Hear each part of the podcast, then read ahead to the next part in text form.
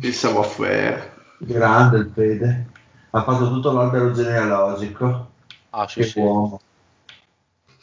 Cane. Dalle tette, tra l'altro. Sì, e me la sono son trovata oggi quando sono tornata a casa in tenuta da corsa che stava discutendo poi di carai. E guarda Eh. caso, dopo due minuti c'era anche Fede in tenuta da corsa. Comunque- No, io ero in tenuta leone, ho detto tu sei la gazzella, devi correre più veloce del leone. E alla, col Fede con la balla alla bocca. Resta chiaro. connesso sul canale, sulla podcast tanto è free Qui si parla di NBA, top player MVP Di schiacciate tipo Neil, resto in guardia Michael Kidd Cambio vita, cambio mood, cambio stile, nuovo team Rap game, collet game, a noi ci trovi sempre caldi No fake, homies Nella storia Barkley sono in guerra con i Warrior Proprio come Stephen Curry, gioco a fianco LeBron James Top 10 come Kyrie, one shot Hall of Fame, Northside Tipo i Thunder, Playmaker sto davanti Come Tony Parker Ho una media come Garnett Come Boston, come i Lakers. Io sto dentro nel mio posto, sold out come i Blazer Noi campioni di ignoranza, qua si beve, siamo al nord. Quando schiacci sfondo il vetro ti ricordi Michael? Mi cade ogni sulla podcast, lascia stare poi la Fox online. Già sai, dei campioni dei playoff. Questo è basketball. Basketball Questo è basketball. Basketball Siamo campioni. Campioni. Siamo campioni. Campioni. Siamo campioni. Campioni. Siamo campioni. The Homies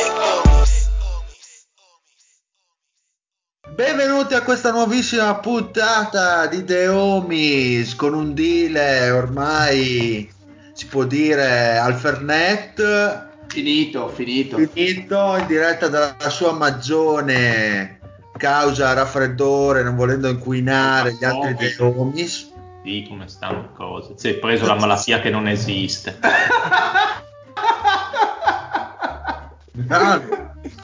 spero vivamente per te di no di non aver preso niente un saluto Il malato tutti. immaginario abbiamo.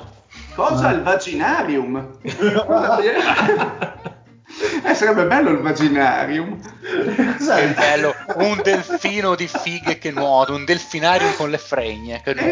nuotano. E tu sei all'interno di questo tubo trasparente dove alzi lo sguardo, vedi solo vagine di continuo. il vagginario ma questo mancava Cazzo, eh, sto per piangere. Porca troia. Non È un'ideona. che fluiscono da sole. È un'ideona comunque. Col Fede. tramonto nel mare e le, e le fregne che saltano dall'acqua come delfini. E poi tornano. Esatto. esatto. Pieni di schizzi. Ah, sì hai salutato Ciao. un saluto al Patrick Ciao. stavo già bestemmiando un saluto al Marione Buonasera a tutti, sempre carichi e pronti per i Timber Gamberi anche stasera. Come da due mesi a questa parte, direi. un saluto al Fede il re del vaginarium eh, voglio il vaginario. Adesso lo voglio. Che bello. Ciao a tutti. Il vaginario. E poi ospite incredibile perché dovevamo sostituire Lorenzo, secondo me, con eh, una, una persona, un'eminenza sportiva di assoluto livello, il Tozzi. Grande Tozzi! Ciao a tutti e soprattutto a quelli che considerano il tampone accanimento terapeutico. Questa mi mancava, dove l'hai letta? Su Twitter? No, no, sono dei fatti reali, secondo me. Scusate, Eh, ma no, se- domanda, ma quindi se uno lo, lo butta da dietro e tampona è accanimento terapeutico? Eh sì, stai attento che c'hai l'aggravante in quel caso. Ah no, no, io che ho la sostituzione del reato. No, no, è, è solo accanimento terapeutico. Va bene. Bene ragazzi, ormai credo che le finals non abbiano niente da dire. Come no? Appena vinto Miami, come? Niente da È dire. meglio, è meglio già presentare i roster dell'anno prossimo. Esatto, bravo, bravo Pat, finalmente una persona che sa, che Ma quindi iniziamo adesso con la nuova edizione del, del Maurizio Mosca, no? Quello del prossimo Eh, anno. praticamente da oggi inizia la sesta stagione. no, allora eh, partiamo dalla vittoria di, di Miami sui Lakers, quindi i Lakers ehm, conducono per 2 a 1 la serie. E stasera no? gioca Sì, Stanotte, stasera, stanotte, stanotte ci sarà eh, la, pro- la gara 4 le vostre partiamo dalle previsioni su gara 4 gli Heat pareggiano o vincerà il Patrick col suo pronostico del 4 a 1 Eh, partiamo dalla dai, fine tu. dai Beh, la logica Grande, io potrei vorrebbe... dire che pareggiano, così in, in ogni caso indovinato. Grandissimo. Fanno X sulla schedina insomma Ma è difficile sinceramente da, da dire, bisogna anche valutare. Oh, aspettate è difficile da dire senza aver visto le partite. Esatto. che altro. No, dai. sempre sei di, uno di una caratura tecnica superiore.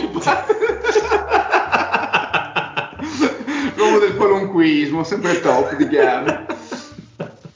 No, a parte tutto, bis- bisognerà vedere innanzitutto se rientreranno Adebayo e Dragic ehm, e, e soprattutto se Davis ritroverà un attimino la vena persa in gara 3. È difficile poter dire di un, in un ipotetico pareggio. Baio dicono che ritorna. Sì, doveva ritornare anche in gara 3. Dragic però non c'è In realtà De Baio doveva tornare anche in gara 3, poi ha Sì, saltato era- no, era, doubtful, dai. Sì, esatto. E, quindi sinceramente mi sento ancora ovviamente di, di dare i Lakers favoriti anche per gara 4 eh, perché mh, sinceramente prestazioni come quelle di Butler eh, di gara 3 sì, meravigliose ripeterle però potrebbe essere abbastanza duro. Difficile. Eh, Fra l'altro dal sito NBA.com che hanno il loro game score che è un- mm, insomma una statistica che fanno quei punteggi di tabellino risulta che dal- da quando la tracciano dall'83 all'84 quella di Butler è la seconda miglior prestazione nelle finals è la seconda migliore prestazione dal 2002, nel senso dopo Shaquille O'Neal è il, il secondo giocatore ad aver fatto 40 punti senza aver mai tirato una tripla, tra l'altro. E questa è un'altra statistica. vecchio stile Vecchio stile, esatto. Eh, quanto E- contento sei il basket di Timo? una volta, quello che ti eh, quanto contento sei quello che piace a Taucher, no? Quel basket un po' così vecchio come noi. E, e quindi sinceramente un'altra prestazione, un'altra tripla doppia del genere difficile, eh, anche perché se non sbaglio triple doppie eh, con oltre 40 punti, me ne ricordo, senza penso ce ne siano state poche nella, nella storia delle finali. Eh, mi sembra una di LeBron. è la eh, prima miglior prestazione secondo il game score dell'NBA è proprio quella di LeBron nelle finals del Eh, 2016 esatto. gara 6 mi sembra Esatto, se non sbaglio c'è anche Orti, forse, ma non quello vorrei- non era tracciato però nell'NBA Ah, ancora, ok. però sì, è un- poi ci sono quelli Comunque ce ne- vecchi, ce ne sono- ce ne sono veramente- Si può tipo parlare di Bill Russell, due suoi 30 punti e 40 rimbalzi tozzi. il Che giocatore. di sempre. È un genio. Comunque, appunto, prestazioni come quella di Butler a quei livelli, sinceramente, non sono disposto a mettere la mano sul fuoco se si possano ripetere. E sicuramente il rientro di Adebayo, se avverrà, potrà sicuramente dare una mano. E- è anche vero che serate così negative per i Lakers come quelle di gara 3 è difficile anche che si ripetano perché sembrano essere entrati in campo un pochino eh, così con un... Dimmi. Scusa un attimo, allora vi ho chiesto una, una previsione per gara 4, ma ti sento abbastanza positivo per i Lakers per chiuderla. Prima non volevi sbilanciarti, ma Oh, sinceramente la gara, gara 1 e gara 2 sono state eh, abbastanza controllate dai Lakers, nonostante in gara 2 abbiano concesso eh, uno scoring offensivo notevole a Miami. E, e sinceramente il, il, il, talento è maggiore, c'è poco, c'è poco, da dire. Poi ovvio che se la tattica di marcare a uomo, di raddoppiare Davis eh, porterà ancora i suoi frutti in gara 4, nulla esclude che, che, possa andare in pareggio la serie. La vedo sinceramente però eh, personalmente un po' improbabile. Me lo auguro, ma un po' improbabile. Me lo auguro ovviamente per, per l'interesse nei confronti della serie. Quindi sul 3 a 1 penso poi che possa, possano essersi conclusi i giochi. Sono tutti del parere dello zio? Prestazione Uber di, di Butler difficilmente sì, non, sì, sinceramente anche una prestazione di Olinik che ovviamente mm. eh, aveva giocato scampoli di partita nelle prime due e ha fatto una prestazione eh, trascendentale per le sue capacità in gara 3, eh, in qualche modo facendo saltare un attimino gli schemi difensivi dei Lakers perché eh, ovviamente un, un, tiratore da 3 con quelle, con quelle, percentuali sposta un pochino le difese e poi concede ovviamente spazio a giocatori come, come Butler, quindi eh, secondo me è una serie di combinazioni che dovrebbero entrare magicamente a Miami per, poter, per poterli far rivincere. È stata una partita un po' sottotono di Davis che ha fatto la bilancia a favore di Miami. Eh, Oddio, Beh, è stato...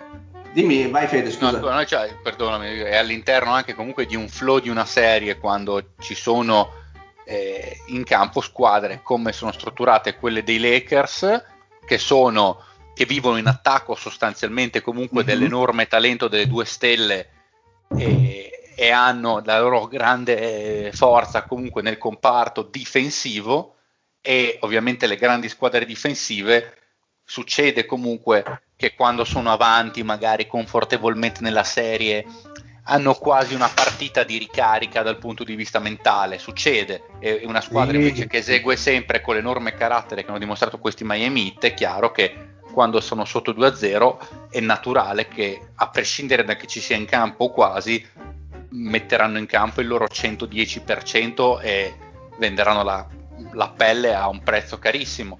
Si sono un po' riposati i Lakers e gli altri hanno dato assolutamente il loro meglio.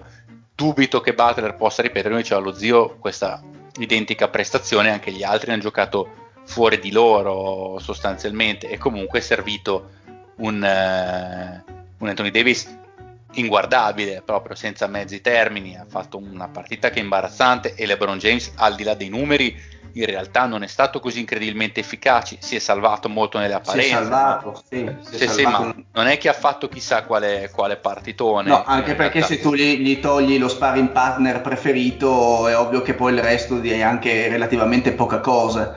Eh beh, e, sì è anche vero che, eh, se non sbaglio, nei primi 15 minuti di partita le palle perse di, di, Los Angeles erano, se non sbaglio, sulle 11 o 12 palle perse contro le 2 o 3 di Miami. Quindi la difesa a uomo mh, mm, di Miami che ha cambiato rispetto alla sua solita difesa a zona ha in qualche modo eh, colto di sorpresa questi Lakers che probabilmente non si faranno cogliere essendo comunque una, una squadra navigata, eh, certo. eh, forse nello stesso identico modo in gara 4. Eh, la capacità di Miami positiva è quella di sapersi adattare a diverse situazioni e però dall'altra parte ha di fronte una squadra che comunque ha, ha anni e anni di esperienza tra Rondo, LeBron, Davis ai playoff, quindi penso che una gara cannata ci stia due, due la vedo, vedo dura che possa, possa, che possa, esserci. Se poi Miami riuscirà a fare un'altra prestazione di squadra totale, ben venga. Ma Magari... diciamoci anche un po' la verità, scusa. Eh, no, no, finisci Mario. A me sembra evidente che i Lakers abbiano voluto darla su per poter chiudere eh, non in trasferta ma allo Staples e festeggiare quello di Vedi che sei un complottista Marione, cazzo, ho sempre detto. Beh, insomma ci sta, l'hanno fatto tante volte le squadre forti, e, insomma. E, e da lì di solito lo fanno ricorda... sul 3-0. Certo. Sì. Quando per far dare meno nell'occhio. Esatto, esatto. Magari la prende Anche perché insomma la, la, la, la gara 3 ha dimostrato la non scontatezza del risultato finale poi, quindi io sinceramente non avrei rischiato di perderla brutalmente così, però sta di fatto che i Lakers hanno giocato discretamente male, c'è poco da Oh, dire. Ma secondo me, eh, secondo me da, eh, basta vedere che Olinic è riuscito a stare in campo 31 minuti. eh, Impensabile. cioè, aveva fatto abbastanza cagare prima questi playoff. Mm. Sì, a parte che sono costretti a farlo giocare perché ci sono lui e Myers Leonard. eh, Sì, eh, quindi cosa vorresti dire? Beh, 9 minuti per Quindi che Myers cazzo hai da dire su Myers Leonard? Me- Meyers Leonard che ha giocato è- 10 minuti. Che cazzo hai da dire? È- Adesso è il più se intendi fare una critica, la porta è quella, eh. Tozzi non sei ben accetto Ma è un grande sventolatore di eh, asciugamani. Cioè. di mandinghi. esatto. Cioè, una delle persone più cariche di sempre comunque Meyers Leonard, eh, gli ho dato atto. Eh beh, oh, sarei anche ricco anch'io se avessi il suo contratto, insomma. Ma come No, sei no, geniale? tu se, no, tu se avessi il suo contratto avresti detto guardate se volete pagarmi e io anche sto a casa tanto non servo a niente lo stesso. Secondo me si sarebbe automutilato il Pat Sì, in sì, sì, sì. Però sei rimasto a casa, a casa molto carico. E invece sto qui sulla ciclette che urla, dai, non smette mai di incitare i compagni. Io fossi com- un compagno a un certo punto tirerei anche una crocca in bocca perché come rompe il cazzo. Però Vai Tozzi, scusa forse se ti abbiamo disturbato, prosegui pure l'analisi, senza toccarmi Leonard però, grazie. Ma dai, ti tocco tutto quello che vuoi. Sono a tua, sono a tua completa disposizione. No, era- mi, ha fatto, mi ha fatto impressione vedere Odinic 31 minuti perché per quanto io apprezzi il giocatore fin dai tempi di Boston, ma cioè,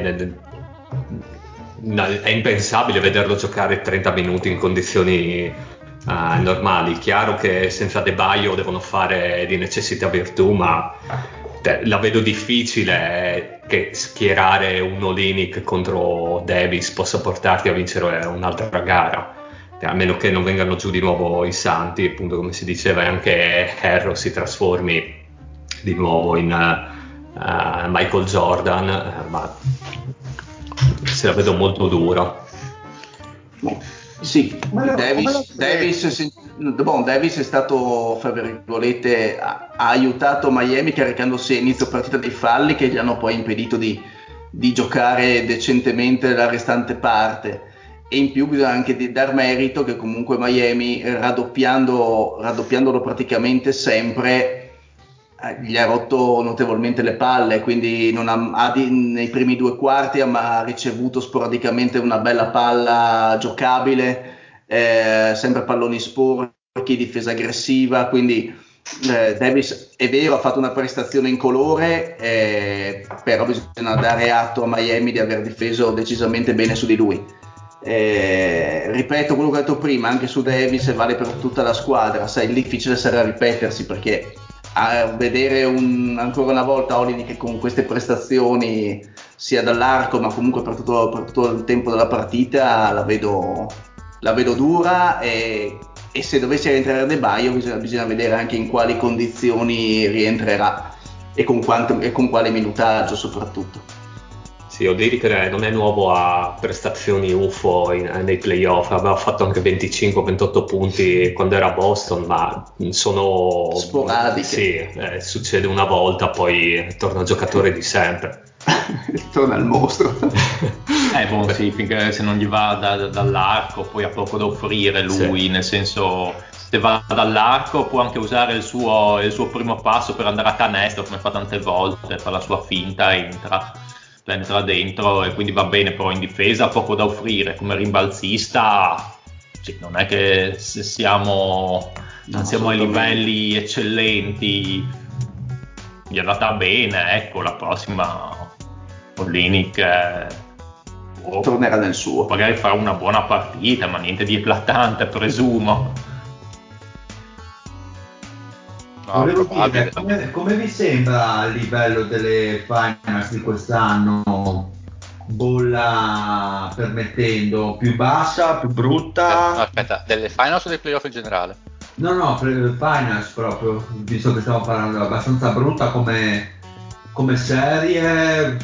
Ma sì, dai, nel senso è una serie abbastanza scritta, purtroppo il divario è tanto secondo me. Oh, si è rotto anche il Cristo. Poi sì, poi già c'era divario senza gli infortuni, con gli infortuni No, sinceramente no. a livello di gioco qualcosina in Miami mi piace guardare. Devo dire che i Lakers eh, io non, non riesco a... Non, non, ce la facevo durante la stagione regolare, non ce la faccio molto neanche in questi, in questi playoff e in questa finale a guardarli perché hanno un gioco che non, non mi attrae neanche un po', a volte troppo compassato, troppo sui singoli, non, sui singoli tra l'altro nemmeno in maniera così eh, fra virgolette tecnica o da, da, farti star lì attaccato al monitor aspettando la grande giocata.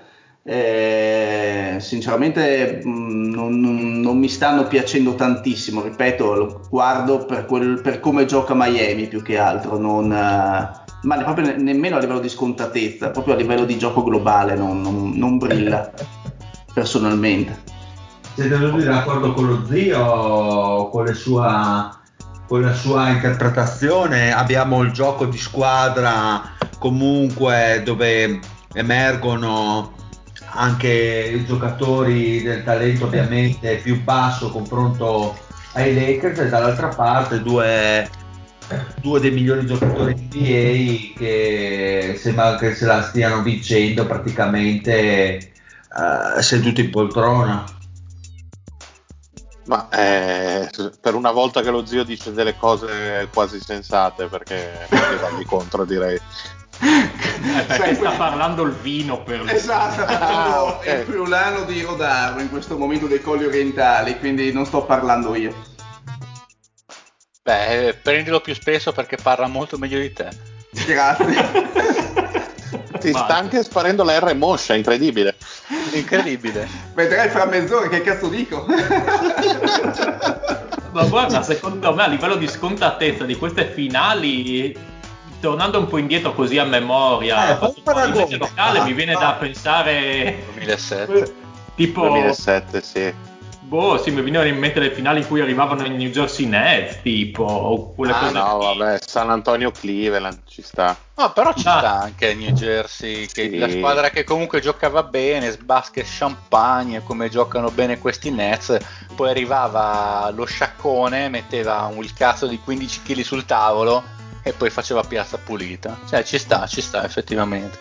Ah, ma gli hanno tagliato sì, un pezzo. Sinceramente, vedere LeBron, cioè vedere questo LeBron, sì, rimane un giocatore ovviamente eh, di un altro pianeta, però non vederlo in una versione esplosiva, ma vederlo, vederlo adesso alla sua, alla sua, età, sì, non, non, sincer- personalmente non ho più, non ha più quella quella trazione visiva del dire cazzo ora gioca LeBron, eh, vediamo che cosa fa. Ormai No, ma perché non c'è neanche bisogno che entri in modalità Super Saiyan. Ma, ma secondo sì, me ma LeBron non... ancora delle marce da scalare. Dici? Si gestisce, ma secondo me sì.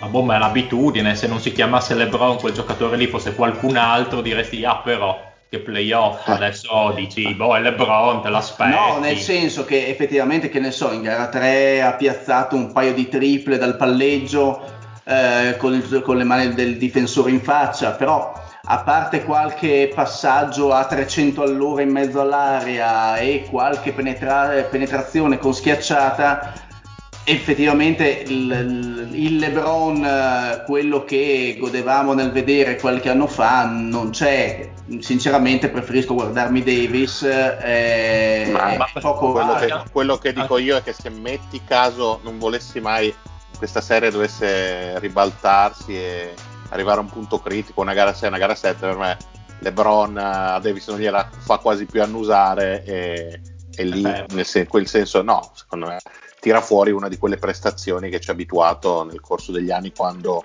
quando ce n'era bisogno, insomma, quelle con Indiana o anche con Orlando nella finale persa o insomma, tante volte eh, ha dimostrato di essere veramente eh, diverse spanne sopra tutti quanti. E per quanto Butler possa essere eh, stoico eh, in questi playoff eh, secondo me sono due livelli completamente diversi, più ci metti appunto eh, l'Anthony Davis della situazione e un supporting cast che comunque, come dicevo settimana scorsa, ha molta più esperienza a certi livelli, io non vedo come Miami al di là degli infortuni possa impensierire seriamente insomma, i Lakers. Condivido. Indubbiamente, indubbiamente sono d'accordo con voi, ma quindi mi viene, viene un po' di tristezza lo zio a vedere il LeBron che ormai è un vecchiardo. Questo Ma- mi dire. No, è che quando gioca in queste modalità, sinceramente, non è il basket che preferisco guardare. Eh, ma questo, Oh, ma insomma. Eh, LeBron, voglio dire. Ma Beh, cazzo, se avessi io quel fisico a. Oh, Allora, cazzo, alla mia guardati, età quasi. guardati i grandi slavi di un tempo. Ma quelli, mo- quelli Eh, morti. Ma guarda, Ah, ma quelli lì penso siano tutti morti ormai, quella generazione. Dai, che ti fai, le, ti fai le seghette sulle foto di Kikanovic che faceva i tiri di tabella, di le verità. Ma certo. Ah, Raja! Raja, Praia, Praja, coi baffoni come quelli del Tozzi. ah. Ho sempre voluto toccare i baffi del Totti, ma ho anche una certa paura nel farlo perché. Eh, ma sai che non si tocca i baffi a un uomo. Esatto. è la peggiore. Esatto, perché paura di- Piuttosto toccagli lo scroto, ma Esatto. no, ho paura che perda la sua virilità se lo facessi, quindi ho un po', poi mi sta guardando anche un pochino male, quindi non, non voglio avvicinarmi paura, ho paura che mi azzanni. Io credo, credo volessi dire quelli da Lipagic, non volevi toccare, ho capito male. comunque ti do un consiglio, zio. eh, prima che il Tozzi se ne vada, controlla che tutti gli oggetti di valore della tua casa siano al loro posto. Quando il computer è sul tavolo. Esatto. Il problema è che Mario ha parlato di oggetti di valore, quindi l'unico penso sia il Patrick qua dentro di oggetti di valore, ma in quel caso lo faccio Ma se c'hai una casa da tutte le- 700.000 euro, stai Tanto buono. io, io qui ti denuncerei per l'oggettificazione dell'uomo, che è una cosa veramente insopportabile trattare gli uomini in questa maniera come oggetti. Sei peggio di una squillo. Il Fede vorrebbe farsi usare come un oggetto in questo momento, secondo me. Ma lui si fa spesso usare come oggetto quando però va in Austria. Eh? Secondo me invece quando la Polonia va da lui si fa usare come oggetto. Non si scherza con la Polonia, vi ricordo. si eh. scherza. con la Quell'oggetto lì Polonia. si chiama Zerbino. Aia, aia. Ogni tanto mi faccio usare come un Patrick, così mi piace.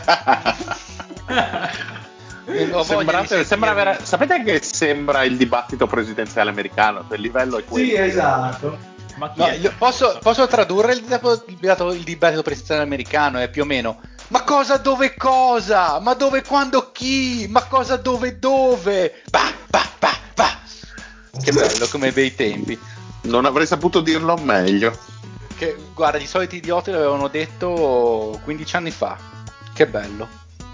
Grande. Però e mi, e mi raccomando, non abbiate paura delle mascherine. Anzi, non abbiate paura del virus e neanche de- e abbiate paura delle mascherine, come non detto, come direbbe il presidente.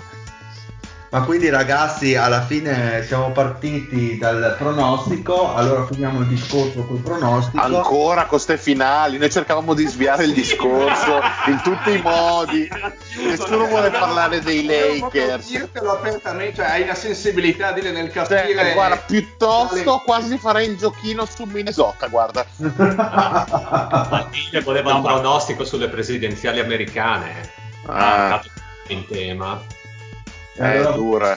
e allora voglio sapere dal Tozzi la vittoria dei Lakers cosa gli rappresenta, lui con bostoniano, voglio un po' di un po' di gara, un po' di cattiveria, di che sono definiti, che sono i tuoi avversari di sempre, che Vi, possono vi raggiungono, no? Con questo? Con questo Sì, esattamente. anello? Non vorrei Ah. motivare ulteriormente Luca Parodi che va ad ascoltarsi Bill Simmons, però effettivamente questa vittoria qua Grande l'astio. E, e l'anno prossimo vi superano diventando la franchigia più vincente della storia. Eh sì, purtroppo sì, ma lo erano già diventati dopo i primi 5 minuti di queste finals, voglio dire. Ah, ma tra l'altro saranno irraggiungibili, chiuderanno l'NBA eh, dopo questo titolo. Sì, ma diciamo che non valgono un cazzo, sono come gli scudetti della Juve, no? Non valgono niente. Sì, ma sono di cartone, ma nella certo. ma, cosa vuoi? ma neanche di cartone, di, di- di sapone, nella bolla, che cazzo vogliono? Eh, sa- sante parole, Tozzi, sempre una sentenza, una giusta sentenza. bravo. appunto il mostro, cosa manca ai, ai Celtics per essere grandi come i Lakers? Manca LeBron James, ma... Beh, mi sta a questo punto più Anthony Davis, ma Cosa ti ha deluso di questi Celtics che ti abbiamo aspettato sinora per Eh, un capire? Anthony Davis al posto di Daniel Tays. eh, Ma un- va, dai, giura, passa. Una roba meno scontata. uno scambio alla pari potrebbero Eh. proporglielo. No, anche un paio di scelte direi, di seconde scelte, così da abbinare a Davis ma per spedirlo Sì. a Boston, sì sì. Sì, ci starebbe molto bene. Eh, ma è beh, un po'. s- Quello che mi ha deluso un po' è stato secondo me un po' vedere che mancava la voglia, cioè. eh, al contrario di quello che dice, che ha detto Lorenzo nelle altre eh, puntate, lo dico semplicemente perché non è qui presente, così non mi può. Bravo, senza contraddittorio, così si fa. Eh, Ora sì che sei presidenziale. Ma ta- ta- tanto la sua opinione non conta, lui non ha titoli di studio come me.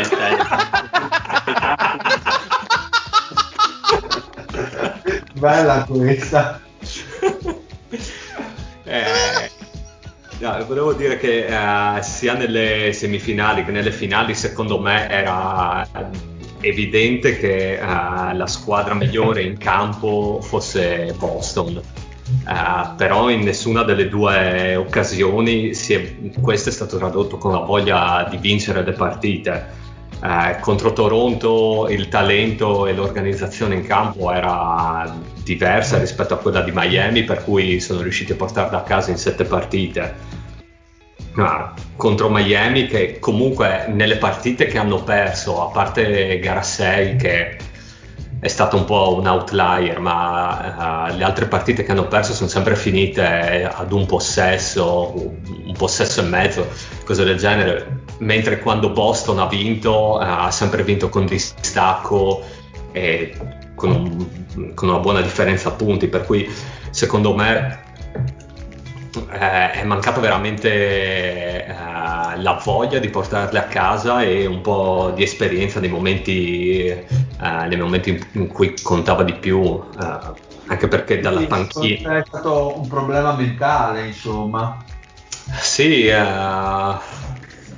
un problema mentale, un, uh, po' di mancanza di, eh, di esperienza, eh, perché eh, dalla panchina alla fine eh, chi portava esperienza eh, era Canter, eh, Canter e Wanamaker, quindi mm, voglio dire, Wanamaker eh, nonostante sia... Ha fatto bene lui, Sì, ha fatto bene, però... per i è- suoi limiti, insomma. sì, è il suo secondo anno nella Lega, quindi non è, non è neanche che abbia questa esperienza. Tatum ha più esperienza di lui, eh, Vabbè, Brown anche. Per cui sì, secondo me eh, mancava qualcuno lì Godala di turno che si alzava dalla panchina e magari portava un po' di, eh, di grinta, di, di, di garra cerrua in campo quando Eh, il serviva. rondo della situazione. Esattamente, ma... playoff rondo. Ma anche io ho avuto la sensazione guardando che sì, Boston avesse più talento, ma Miami giocasse più di squadra. In verità, più Sì, e poi, cattiva. e poi eh, l'altro dato che forse quello un po' più preoccupante, ma è- effettivamente Spolstra ha, ha battuto nettamente eh, Stevens, cioè Ecco, questa è una cosa interessante. Steven, secondo te, è già da un po' di anni che arriva lì lì, ma eh, avete fatto già un tre finali di conference, giusto? Negli ultimi 4-5 anni, qualcosa del tre genere. finali in quattro anni, sì. Ecco, ma eh, Stevens come lo vedi tu? Nel senso, ci credi che possa dare lo step in più o, Eh, O è un Eh. Tyron Lu o secondo te è un, è un validissimo allenatore però magari, non so, mm, mm, Dio, gli manca qualcosa? secondo me in queste, in queste, tre finali di conference che hanno giocato eh, erano condizioni un po' particolari perché una eh, era il primo anno di Tatum, eh, no, l'anno in cui c'era uh, Isaiah Thomas, sì. che poi era, è arrivato di spatto e non ha potuto giocare le, le finali con, uh, mh, contro le LeBron se non sbaglio.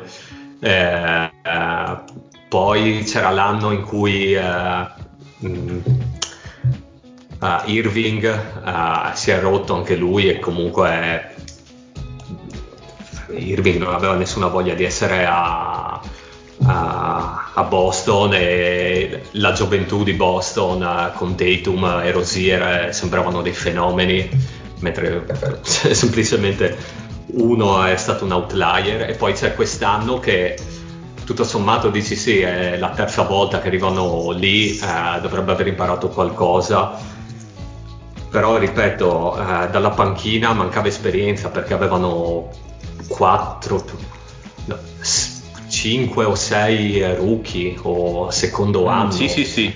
sì um, Williams, eh, Wanamaker, eh, sì, i due Williams, Ogeleye, come si chiama quello lì? Sì, Ogeleye. Ehm, c'è che... ancora qualcuno, sì.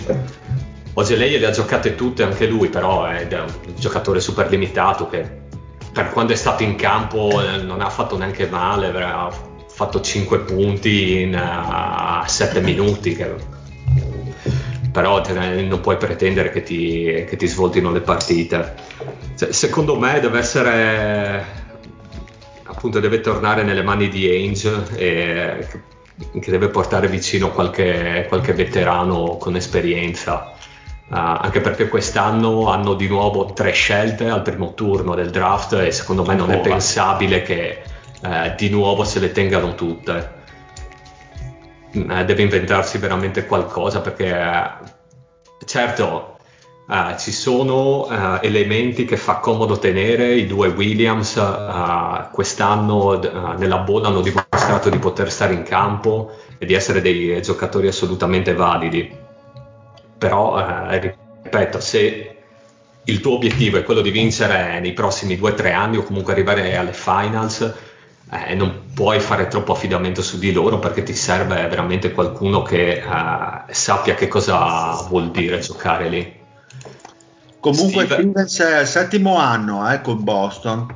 Sì. sì, sesto, è arrivato nel 2013. 2014. Esatto, quindi sì, sesto anno e se non sbaglio ha già rinnovato uh, oltre la fine del suo uh, contratto per cui insomma c'è, uh, c'è, l'intenzione di tenerlo e non hanno ma, sinceramente non hanno neanche motivo di, eh, di pensare di sì, sì, mancherebbe c'è gente che prende i Rivers di questo mondo perché non c'è niente. Però sai che il Rivers a Philadelphia tra le possibilità che si erano paventate non è che mi dispiace tantissimo. Cioè, ho capito, ma preferisci cioè, la merda che puzza solo un poco alla merda che puzza di più. Però voglio dire, non hai preso il gran soufflé del, dell'hotel eh, del Ritz Carton, voglio dire, eh? Ah, boh, sì, non lo so, vedremo, dai, quello. Boh, ah, eh, ne, ne discuterei. Philadelphia crede di aver preso il grande soufflé del Ritz Carlton? No, no, secondo me è molto consapevole di aver preso una roba che puoi camuffare da qualcosa. Eh, eh perché a me l'impressione... Cioè, o meglio, mi, mi, spiego male, secondo me possono provare a venderla come ah, abbiamo avuto problemi di infortuni e sì, un po' di chimica, ma abbiamo bisogno di un allenatore, però siamo sostanzialmente bene, abbiamo bisogno di un allenatore che ci mette un po' a posto di un, di un, di un capitano che guidi la nave nella stessa direzione, però più o meno ci siamo però credo che il problema sia molto più grosso di quello. Cioè, non è il problema solo che la nave non guida nella stessa direzione, che non hai ancora capito bene come, fa, come gestire l'equipaggio, che non, non, si capisce come farlo funzionare insieme, perché comunque Simons ed Embiid eh, hanno dei problemi a giocare insieme evidenti, quasi unicamente per, per, colpa di Simmons mi viene da dire, perché comunque ha uno skill set eh, che non può prescindere dall'avere una pericolosità dall'arco. E Rivers, io credo che in, almeno in parte penserò male io, essendo, essendo stato comunque il nome più grosso che si era liberato, comunque è un po' un, una scappatoia anche dal punto di vista di proprio public relations da parte di Elton Brand. Non avevano neanche scelta, eh? Perché no, no, ma, però eh, comunque i GM in generale no, hanno degli obiettivi da raggiungere e pensano anche a salvarsi la cadrega a un certo punto.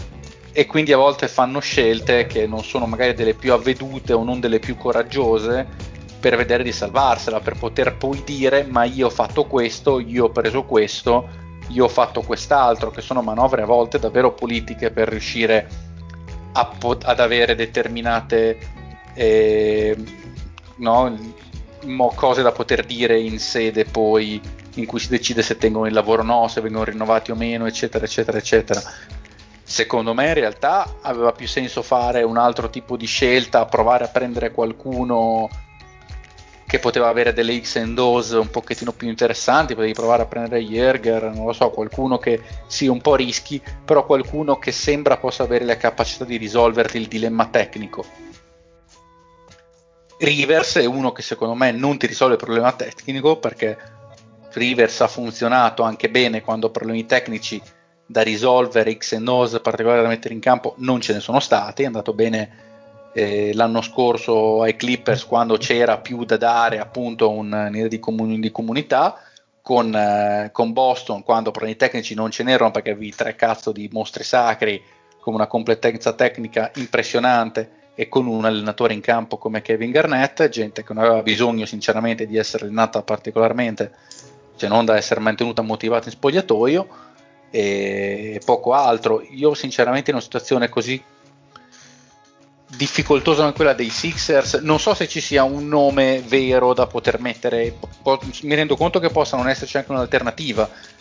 Però Rivers mi sembra un nome che non ti dia neanche la possibilità di superare gli ostacoli. Magari ti vanno anche in finale di conference in Sixers l'anno prossimo. Eh? Non voglio mica dire di no, chi lo sa cosa può succedere. Però non credo che avranno mai i numeri per arrivare in fondi. Se il loro obiettivo è quello, non con Rivers almeno. Ma che poi sai, ogni tanto ci si concentra sul nome dell'allenatore, ma bisogna vedere anche lo staff che ha dietro, sai. Certo, certo, eh, però, però loro per adesso gioco... hanno firmato anche gente che secondo me come assistant non è male, ha fatto bene da assistant lui, poi nel ruolo di head coach magari si può discutere. Però boh, no, è vero, è vero, è vero, quello è vero, sicuramente gli assistant coach sono importantissimi.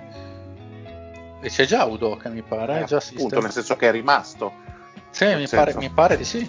Sì, pare. credo di sì. Eh. Insomma, anche lui è un sì, bel assistente. Eh, solo che boh, secondo io l'impressione è che comunque non si prescinda per salvare Baracche e Burattini e che Simmons ah, si inizia a mettere su un tiro quantomeno da 5 metri.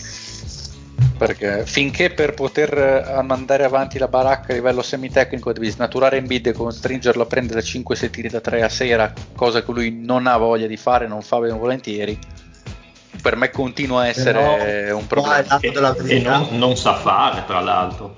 Sì, sì, non fa neanche così bene, lo tirasse Secondo, me, secondo me è l'anno della verità, eh. Cioè, certo. Prima aveva tutte le giustificazioni del caso, Simmons, Brett Brown, critici, eccetera. Adesso, cioè, nel senso, cambia allenatore, vedi se funziona, pensa no, questo roster qua, la società deve vedere un attimino cosa vuole fare. Perché... Ma infatti anche per quello secondo me è, stato firmato, nel senso che è la, è la, firma di allenatore che non ti fa rivoluzionare la roster per adesso, nel senso non sai cosa fare di sto roster, sì, non sai sì. se Simmons, Embiid, bla bla bla, stanno bene assieme, chi vendere, chi non vendere, chi scambiare e diciamo che Doc Rivers è l'allenatore che prendi e dici boh vediamo come va quello mi sì lo prendi per prendere tempo anche esatto. sì, sì, sì. Eh, ma infatti anche da quel punto di vista dicevo mossa un po' politica perché lo puoi vendere sì, come cioè puoi, puoi, puoi, sì, puoi la, la, la, you can sell it no? la puoi vendere come cosa per dire sì ah, non siamo messi bene e poi sotto provi a lavorare se non ci riesci puoi comunque dire anche perché, un anno, anche perché è un anno particolare col covid di mezzo free agency secondo me sarà poca roba. Mosse comunque le mani legate, questo roster te lo devi tenere bene o, bene o male, così come se non riesci giusto come diciamo ormai da secolo seculorum a puntellare sto cazzo di roster a metterci qualche tiratore perché se no si prende le, st- le stesse scornate. E quindi proprio la mossa per metterli in formalina un anno e dopo prendere delle decisioni serie che secondo me sono da, da prendere assolutamente.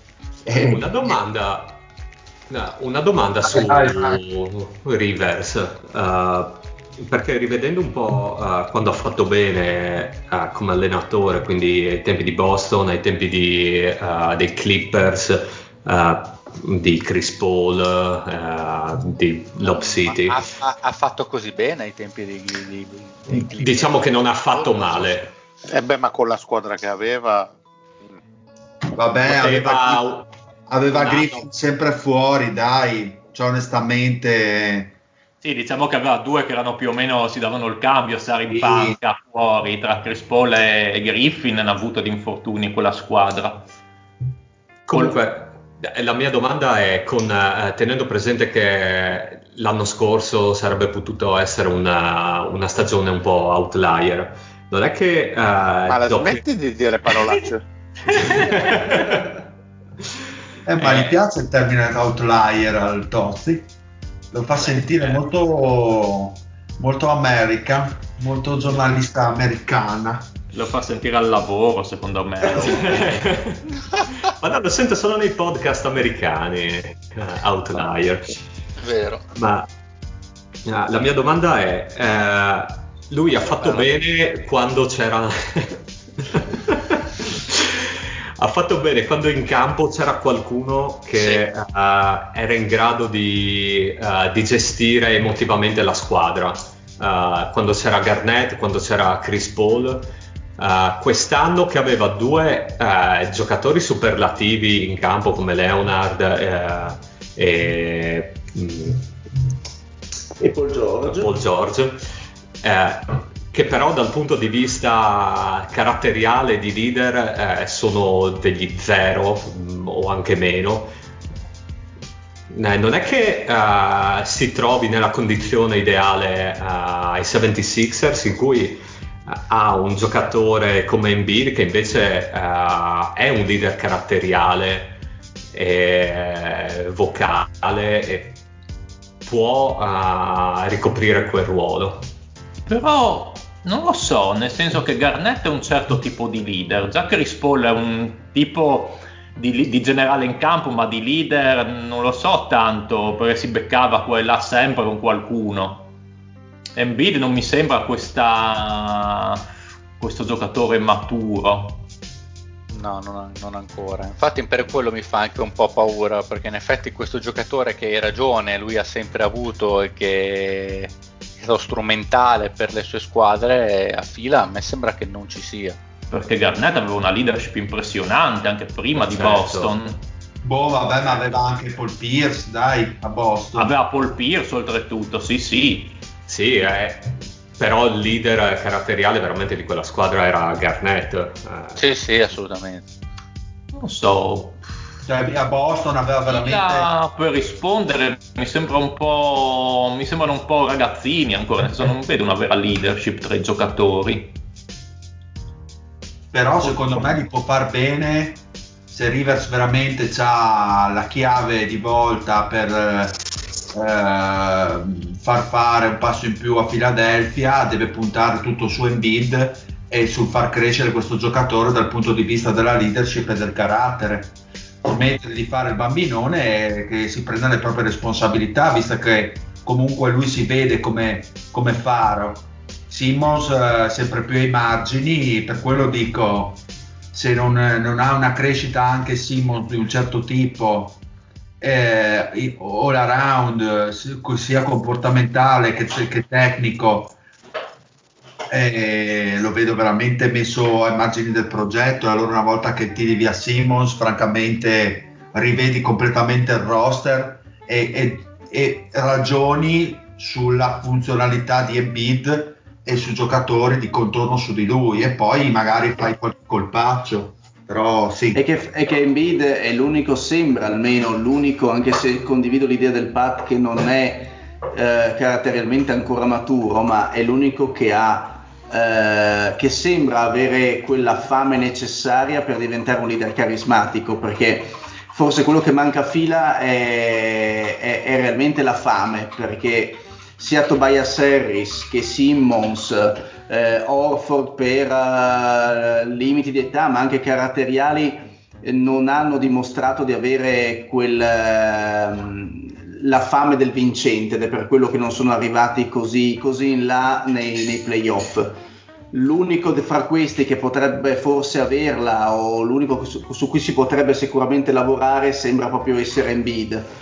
Eh, però ci vorrebbe sinceramente, sarebbe più che, più che a livello tattico secondo me è da eh, creare a fila la mentalità della squadra che, che, che, deve sudare per guadagnarsi dei risultati. Eh, secondo me hanno vissuto un pochino sul, sul, so, sull'onda del siamo, siamo, bravi, possiamo permetterci di fare quello che ci pare e, e invece ognuno ha giocato per sé. Eh, dimostrando in realtà ogni singolo limite del, del roster. Eh, però se dovessi scegliere sinceramente uno sul quale poter affidare un, uh, o su, sul quale puntare per un'eventuale leadership sembra proprio Embiid. Sì. Sicuramente la sua uh, la, la, leadership che dimostra sembra più una leadership votata più al, uh, così, all'impressione, all'immagine, al, al, crearsi un nome più che realmente per mettere i, giocatori, i suoi compagni di squadra in grado di rendere più di quello che sono in grado di fare eh, che è quello che un leader per natura fa. Eh, quindi sinceramente penso che si voglia puntare su Embiid da questo punto di vista. Poi secondo me proprio mancano caratterialmente i giocatori per far diventare questa squadra una squadra vincente. Eh, dubito che un Embiid passivo come lo è stato finora possa improvvisamente uh, diventare un agguerrito combattente sul campo, sembrano tutti abbastanza eh, fin troppo passivi. Ma sì, anche perché secondo me basta guardare un po' l'aspetto difensivo, nel senso questa squadra con Simmons, eh, Simmons eh, Josh Richardson, Embiid, Offord, potenzialmente è una squadra, una difesona se ci pensi, ma poi in stagione non è che eh, sia stata la miglior difesa della Lega, anzi era molto indietro rispetto magari alla Milwaukee o ai Lakers. E, mm, secondo me si può essere un fatto anche, come dici tu, di, di mancanza di aggressività, di mancanza di, di voglia, di, di magari di, uh, di testa cioè, che potenzialmente al di là dell'attacco, che vabbè, lasciamo stare, è, secondo me non, non, era stata messa bene assieme questa squadra dal punto di vista offensivo, però difensivamente dovrebbe spaccare i culi per quello che ha sulla carta almeno. Cioè, non dico che debbano, cioè, nessuno sta dicendo che siano dei Beverly, ma eh, persino un Caldwell Pope o Ray Lakers eh, messo nelle condizioni di poter esprimere intensità si dimostra un giocatore che può stare in, in, campo come titolare in una squadra che probabilmente vincerà l'anello. Eh, e invece giocatori con ben altro talento hanno dimostrato che in campo non ci sanno stare. Eh, questa è solamente questione di, di, di, di, chimica e di mentalità, non, non tecnica da questo punto di vista concordo un pochino sui dubbi con uh, Rivers, nel senso se riesce a trovare il giusto leader eh, potrebbe far bene, però sono convinto che comunque man- manchi qualche giocatore a roster, lasciando stare il tiratore da tre puro, ma a livello proprio caratteriale qualcuno che abbia veramente fame. Va detto che secondo me quest'anno hanno abbastanza delle giustificazioni forse nella regular season potevano far meglio perché hanno avuto un periodo veramente nero però alla fine hanno perso contro Boston che forse hanno perso un po' troppo male ma aveva detto anche che non c'era il loro secondo miglior giocatore per quanto limitato sia Simmons da punto, dal punto di vista del tiro. Che insomma si è preso 38 minuti Shake Milton, voglio dire, eh, bene non sei, ecco, se devi affidarti al cadavere di, di, di Burks che ti, che ti, fa le partite dalla panca, c'è il, il Korkmaz, eh, il T-Bull, voglio dire, non è che puoi pretendere di arrivare tanto in là. Però, però forse, sai, sono proprio i giocatori come T-Bull che, che, mh, mm, che forse ti danno quel quell'energia necessaria che in determinati momenti è necessaria, appunto, scusate il gioco di parole, per andare avanti. Eh, perché sono quelli che si sbattono e sono anche mm, quelli che ci mettono l'energia, l'energia giusta in, nei, momenti, nei, momenti, che contano. E, e sinceramente Fila non penso abbia messo, messo l'energia necessaria. Infatti nomini Burks, nomini T-Bull che sono comunque giocatori che hanno fatto loro ai playoff, dimostrando comunque qualcosa in più rispetto al loro standard, e invece giocatori che avrebbero dovuto dimostrare qualcosa sui loro standard non l'hanno dimostrato. E... Magari un po' troppe prime donne. Nella, nella, nella Però comunque Rivers non ce l'avrà semplicissima, sinceramente. Non... Ma per quest'anno c'era il problema di Al Orford che fa praticamente fa scopa con, eh, con um, Embiid, già lì è, è, male.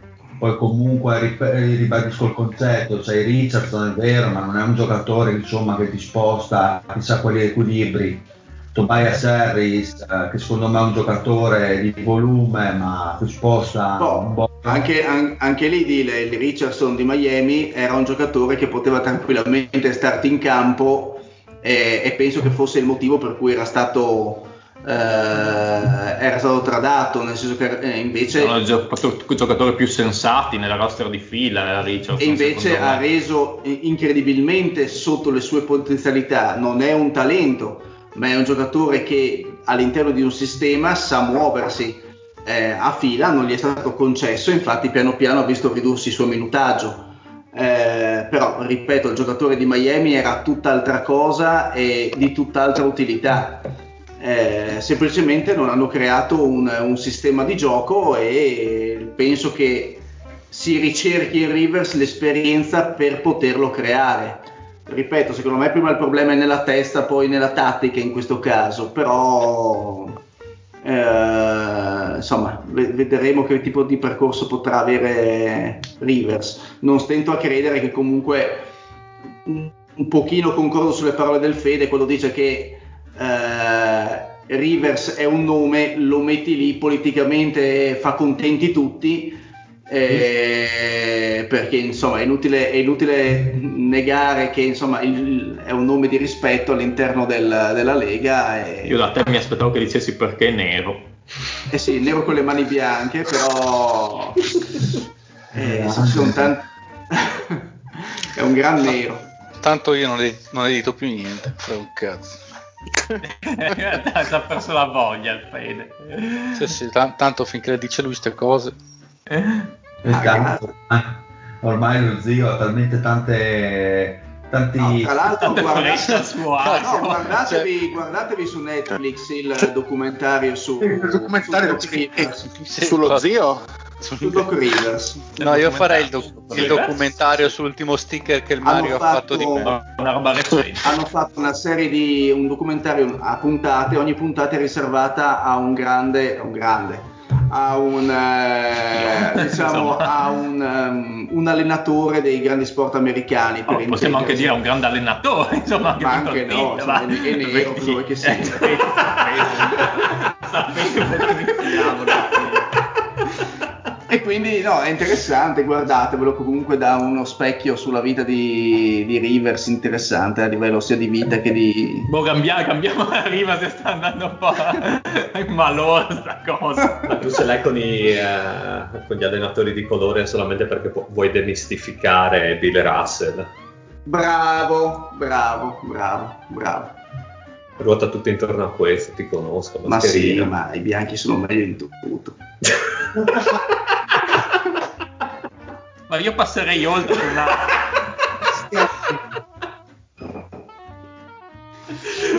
eh, bisogna fare Maurizio Mosca allora, mi dici, tu mi insegni? Non lo so, sei tu il presentatore? Che ne so io, chi lo, chi lo dice? Chi l'ha detto? L'ha detto Rivers, secondo me. Eh, voglio dire, chi dice queste cose? Chi, chi, chi mi offende? in questa maniera, voglio dire. Guardate, abbiamo sul piatto la bilancia da una parte i... da una parte lo zio e la sua avversità verso gli afroamericani e dall'altra parte c'è il Maurizio Mosca, quindi scegli tu, Dile. Ma te la scelta, eh, insomma. Io Cosa so... credi che ci porti più, più visualizzazioni? Eh, secondo me le offese dello zio e sono carico. Non so se il, so se il Fede lo è altrettanto però moltissimo moltissimo. Ma gli frega il Fede tanto ti denunciano te zio ormai. C'hai più processi di Salvini zio. Beh in quel caso penso sia tendenzialmente impossibile però eh, cosa volete fare allora? Che bello questo sticker qua, bello, bello. È lo sticker Bravo, di Rivers? No, quello del vaginarium. che cuore il vaginarium. Gran cuore. Eh, non avevi tu il testo, il, lib- il libro mastro di Lorenzo, scusa? È sul WhatsApp, c'è l'Excel. Te lo scarichi, Dile? Io non ce l'ho qua al PC, quindi mi verrà un po' difficile col telefono. E vabbè, allora mi piace questo momento Vabbè, di... ma parliamo delle squadre dell'Est, per esempio, escluse dai playoff, nel senso senza star tanto a... poi i risultati si può darli più avanti. Ok, allora. Tanto io vincitore soprattutto. Beh dai, andiamo secondo me in ordine. Orlando, dai.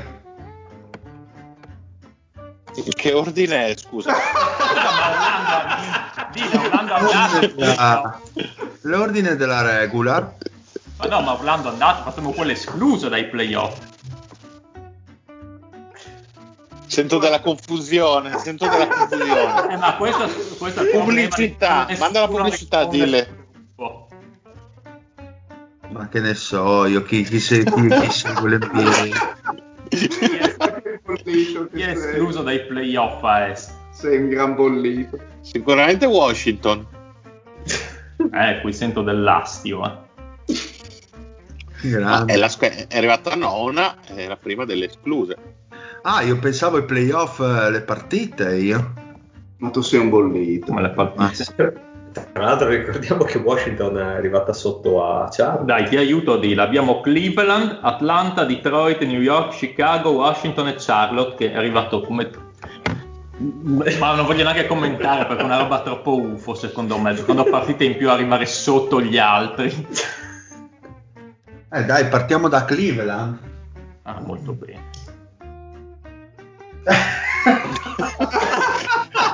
Ma nel senso che dobbiamo arrivare a Cleveland a piedi prima di poter dire qualcosa? tipo, Io da Tarvisio ce l'ho più lunga, sappiatelo. Eh, non volete dire niente su Cleveland, su questa squadra incredibile. Dai cialtrone, organizza la puntata, non pensare solo alla figa, cazzo. Eh, questo perché non si oh, legge i messaggi su WhatsApp. No, ma che me frega a me, io stavo giocando con la Play vecchio, come vuoi che mi interessi? La Play. Chi è che ha fatto schifo. un punteggio di 246 al Maurizio Mo? Chi è stato quel pessimo? Ma sarò io. Ma no, è forse il... il Gabriele Binazzi. Chi è il Gabriele Binazzi? No, no è l'owner di Atlante di Atlante? Ma c'era uno io Atlante, Mario. Atlanta. C'è uno che si chiamava Power Fisting o qualcosa del genere. No, sì, c'è uno con nome sessuale dentro. Power Fisting. E non è, non è stato ultimo, tra l'altro. Oh là. Ragazzi, finalmente posso scaricare. Finalmente eh, posso scaricare il Maurizio Mosca. Ecco. Eh, oh, no, era un tergiversare. Dovevi farlo tipo una settimana fa. Ma io devo solo morire, ragazzi. Quindi scusa, il, mi, buono, il Covid. spoilerato che ha vinto il Maurizio Mosca. No, ti ho detto chi è arrivato ultimo. Sì? Grandissimo. Già No, che non sono no. io, sono Ma sai che contento. forse, no, forse ho visto male la riga perché sono col cellulare, forse è il Binance, comunque uno della Dynasty che ha avuto Sì, un prodotto- Binance. È, è- è lo stesso che hai detto prima. eh. No, eh, ma sono due righe diverse, uno è Gabriele Binazzi e uno è il Binance che si decide. Ma secondo me è lo stesso che ha fatto due, è arrivato ultimo e penultimo. No, ma sono i due fratelli, dimmi che sono I due fratelli sono i due owner. sono arrivati ultimo e penultimo. Beh, fanta- allora Omis ad honorem dalla prossima puntata al posto No, de- dell'Eddie scusa- e del Scusate, ma, ma de- de- devo assolutamente farlo screenshot, metterlo nella Dynasty e dire oh complimenti. C'è Guarda, tanta Però non l'ha detto lo zio, quindi non sarà vero. esatto, Esatto, ma Chi è chi è- cose che Chi è l'Edoardo Ghiglione? Eh, Ancora. Matteo Mariolla. Edoardo Ghiglione è l'Edo di Striscia. è Jimmy Ghione. Hai detto Jimmy, esatto. Allora, dai, partiamo da Cleveland, che sono dei morti qua. Eh, E, e la media dei, diciamo, delle vittorie, delle proiezioni di tutti i ragazzi che hanno partecipato al grandissimo eh, Maurizio Mosca 19-20 vede Cleveland con una media di 22 vittorie, quasi 23. Però ovviamente tutti hanno perso, hanno perso tutto eh, perché ne hanno fatte 19 e quindi sono diciamo ben sotto eh, quelle proiezioni. Le vittorie reali cosa dovrebbero essere? Perdonate. Eh, sono, le, le vittorie reali sono quelle proiettate su 82 partite. Credo che Ah, Lorenzo ok. abbia preso la percentuale Ah, ok. di vittorie Ah, riportata ok. su 82 partite, Ne- giusto? Sì, ok, adesso ho capito. Che sono 24, quindi, quindi è rata corrige, siamo in linea con, eh, con ciò che si era predetto a inizio Beh, stagione. beh, allora, diciamo che dovevano far schifo e hanno fatto schifo, Sì, tutto esatto. sommato. Era Esatto. un abbastanza facile come, come, come quota. Ecco. E, pe- e penso che continueranno a fare schifo ancora per un bel po'. Ma, eh, direi di sì, dovrebbero metterci mano a sto roster un bel po' prima di non fare schifo. Perché sì, cosa abbiamo? Kevin Love, Drummond e poi basta. Ma Love non se lo vuole fare un ultimo giro da qualche parte a provare. Grande, che A Sacramento.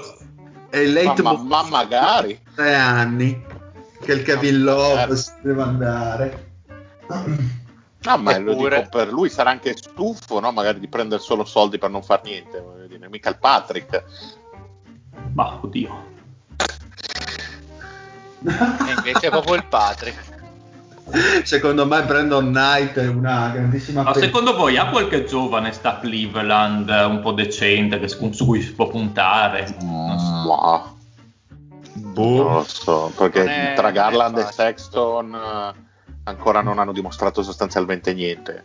Boh, Sexton, dive- sperano, Sexton diventerà un fenomeno. loro sperano che almeno uno diventi un buon giocatore, ma sono ancora a livello scommesse entrambi. E il resto del roster, tanti auguri.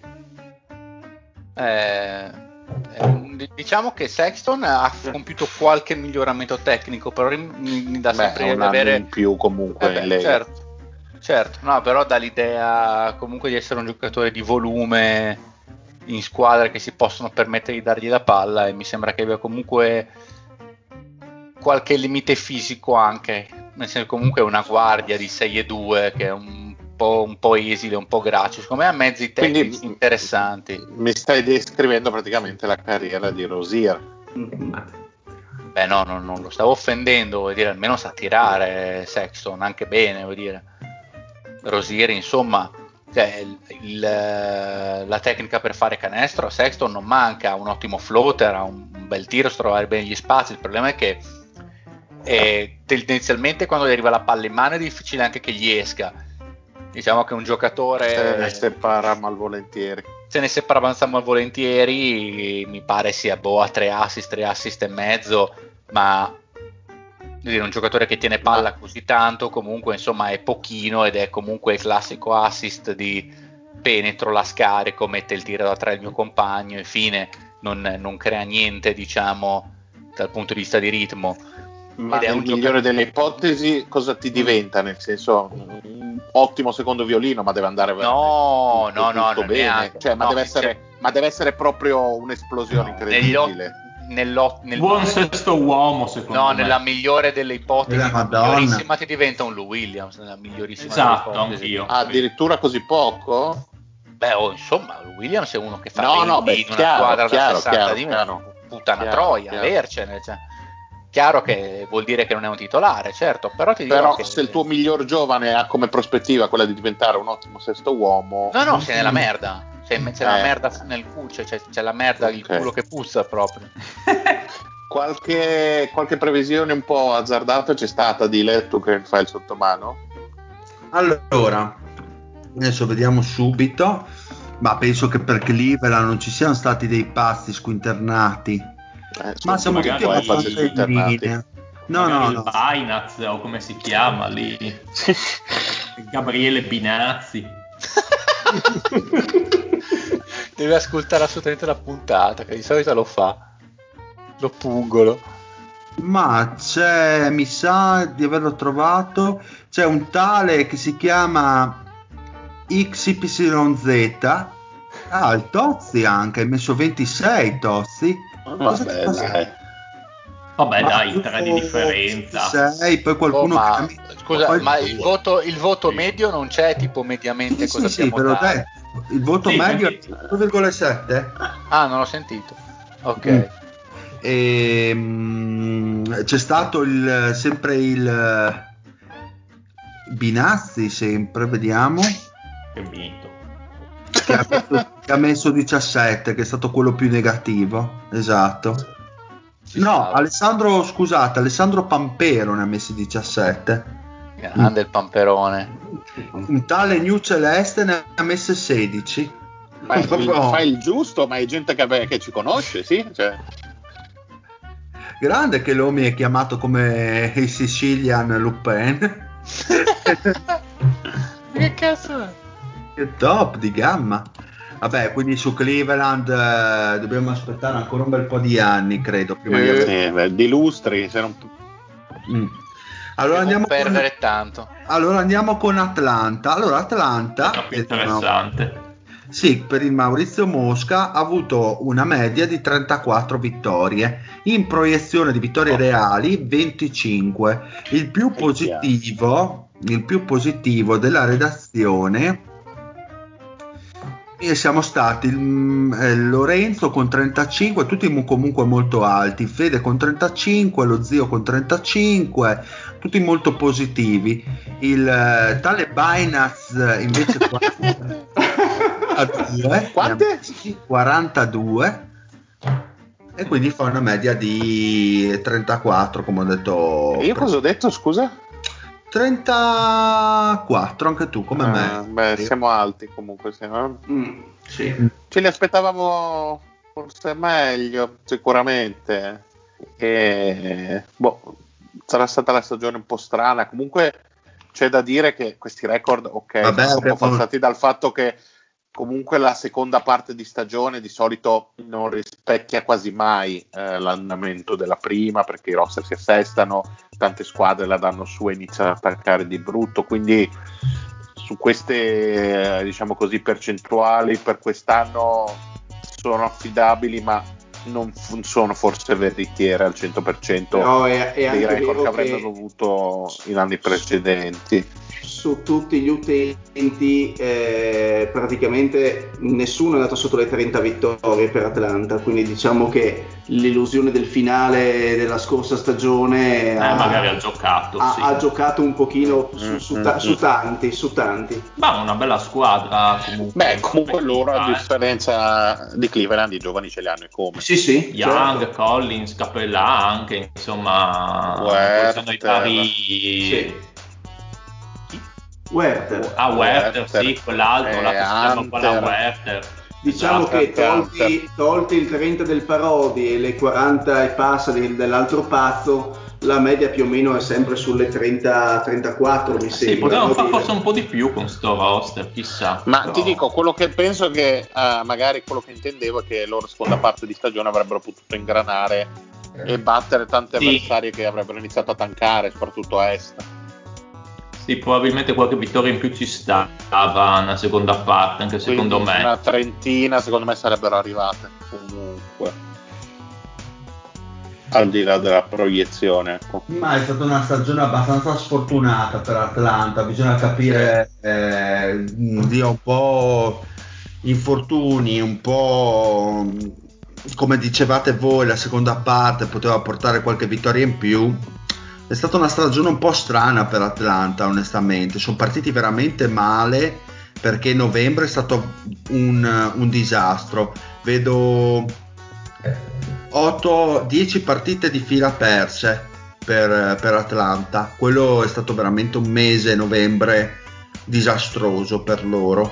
E hanno avuto dei, degli streak perdenti comunque lunghi perché anche dicembre non gli ha portato per niente fortuna e hanno avu- avuto un altro streak da 10, pi- 10 sconfitte non è stata per niente una bella stagione per Atlanta, ma credo che forse sia stato un, un incidente di percorso. Adesso con Capelà aspettiamo di vedere insomma cosa porta assieme a Collins. Insomma, mi aspetto che possano ritornare diciamo a ripercorrere il percorso che hanno interrotto quest'anno. Ma al di là del mercato che poi sarà per tutte le altre, secondo voi hanno il potenziale per provare a giocarsi un posto ai playoff già l'anno prossimo? No? A seconda delle mosse, forse sì. A seconda delle mosse di mercato, forse sì. Manca magari un po' di esperienza perché una squadra, il quintetto è tanto giovane, al di là, a parte Capelà. Però- Guarda, secondo me le vittorie che abbiamo dato di media quest'anno potrebbero essere Saranno que- la prossima. quelle reali del prossimo, secondo me, quindi sulle Sì, 34, sì, ci 35, sta. poi ovvio Però che la media a est è piuttosto bassa rispetto all'ovest, diciamo che un, eh, un- secondo me un nono posto sarebbe anche Domanda, domanda, questa Atlanta è tanto peggio di Orlando? rispetto a cosa dici? Eh, eh, Nel senso, futura, rispetto dici? a talento ne ha molto di più di Orlando. Ok. Eh, probabilmente eh, gli manca, eh, eh, secondo me è ancora da valutare il valore della guida tecnica d'Atlanta e, e- e poi come diceva il Patrick secondo me il quintetto titolare è, è giovane, c'è poco da fare, è molto molto giovane. Quindi è inevitabile che le prestazioni siano discontinue, che eh, si debba trovare perché abbiamo visto che comunque la prestazione singola sulla singola partita c'è, eh, manca un pochino tutto il resto, quindi il- l'equilibrio di squadra, quella è una cosa che secondo me si crea negli anni e questa squadra penso che sia destinata, a parte qualche ritocco, a rimanere questa per i prossimi anni a venire. Sì, Quindi sa di Capellà ancora di più, insomma. Ma io chiederei al Tozzi che magari un po' come me segue di più l'Est. Secondo Young, secondo Young in prospettiva, quindi magari tra un 4 anni così, può essere una vera superstar a Est? O secondo te magari la sua mancanza di, eh, di difesa può un po' inficiare i risultati della squadra poi sul... eh, cioè la star che è fortissima in attacco ma manca magari dall'altra parte può inficiare un po' i risultati secondo te? Oddio, secondo me, eh, secondo me anche dal punto di vista caratteriale eh, può essere tranquillamente il leader, leader di questa squadra. Io Nash si è preso due MVP non difendendo, voglio dire. Vabbè, è una verità. eh. Sì. Boh, Sì, diciamo che era il numero uno. Chiaro che era il numero uno. Oh, Però- Scusate, ma fa- fac- facendo Per un esempio, serio, per ma esempio. secondo voi, scusate, Trey Young scopa bene quanto Steve Nash? No, ma neanche mm, con quella faccia lì dubito. Secondo me non gira neanche con le fighe con cui girava Steve Nash. No, eh, ma, ma, ma, perché parli le, al passato? Gira con le culone larghine tra Young, è evidente. Sì, sì è evidente. O con la Quelle... cugina dell'amorosa di Towns, quel esatto, genere lì. Esatto, bravo, bravo Mario. Sì, sì, con le tipe alte 1,95, 102 kg che se lo mangiano vivo, lui è carichissimo. che hanno tipo il 70 di giro coscia, qualcosa del genere. sì, sì, e lui è carico come un puma. 140 di fianchi. Che bello, sì, sì, sì, con i trucchi da sboldre proprio... Per una messicana, insomma. Esatto, bravo, sì, sì, intendevo più o meno. Ed è sempre più dibattito presidenziale, signori. no, ma tipo, se noi consideriamo tipo un Tatum come sicuramente una grandissima promessa a livello di miglior giocatore a est, secondo te Young può essere a quei livelli di Tatum? Mm. nella, con l'andare del tempo, considerando che Tatum è forte su entrambi i lati del campo, sì. però. Ma Tatum sarà un basta, due anni è finito. e dalla fase del Totti mi sa che non Beh, ci crede. La vedo difficile perché lo vedo, uh, lo vedo molto bene come leader di una squadra. Se me lo metti come miglior giocatore, cioè leader nel senso di trascinatore di una mm. squadra, sì.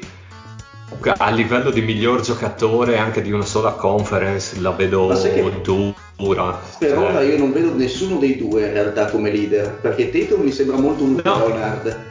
Secondo eh... te più Jalen Brown un leader a Boston? Mm, no, c'è Smart, quello cioè, sì, esatto. Sì. E, e Trey Young per ora ovviamente... Eh, è un giocatore che anche lui secondo me mi sembra un po' troppo timido, po troppo timido eh, per essere leader, leader, della squadra. Secondo me nessuno dei due ha il carisma per essere, per dirti, un Antetokounmpo eh, che è leader anche fuori dal campo per le sue dichiarazioni, comunque è un altro genere di giocatore. Mi sembrano entrambi ancora un po' troppo immaturi, inesperti. E, ad esempio Tatum che è un attimino più avanti nel processo di evoluzione sua e della squadra mi sembra più un Leonard che un giocatore invece un pochino più appariscente, un pochino più con una personalità un po' più forte. Sinceramente mi sembra un attimino eh, un leader silenzioso, ma per quello che fa in campo, non tanto a livello di.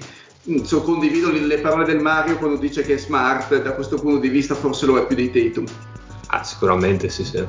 Diciamo che è un po' più sulla, sulla scia di Orford. Eh, era, cioè, era, il giocatore fondamentale di quella squadra, ma non è che parlava, non, non era un trascinatore carismatico sicuramente. allora andiamo avanti, se volete andiamo avanti con Detroit. Che ah, come sei democratico. ammazza quanta merda che c'è. Come sei democratico cazzo anche se volete ci chiedi. Cioè sei tu che devi condurre dile. Ma questo lo dici te finisce cioè, voglio dire. Ecco, io su Detroit vi chiederei una cosa: secondo voi è messa meglio o peggio di Cleveland guardando le roster? Questa è una peggio. domanda bastarda. No, no, per me è peggio. Perché anche secondo me è peggio. No, perché dovrei andata... ricordarmi chi c'è nel roster. Per eh, c'è Griffin però... che prende tanti soldoni molto a lungo. Aia. E non c'è anche quel chi c'è quel tiratore da Kennard? Chi cazzo è quel sì, passo sì. furioso? Sì, che non ha saltato eh. Kennard, no? Sì, oddio, cioè, se, se, danno tantissimi soldi molto a lungo a Drummond, a Cleveland, sono cazzi anche per Cleveland.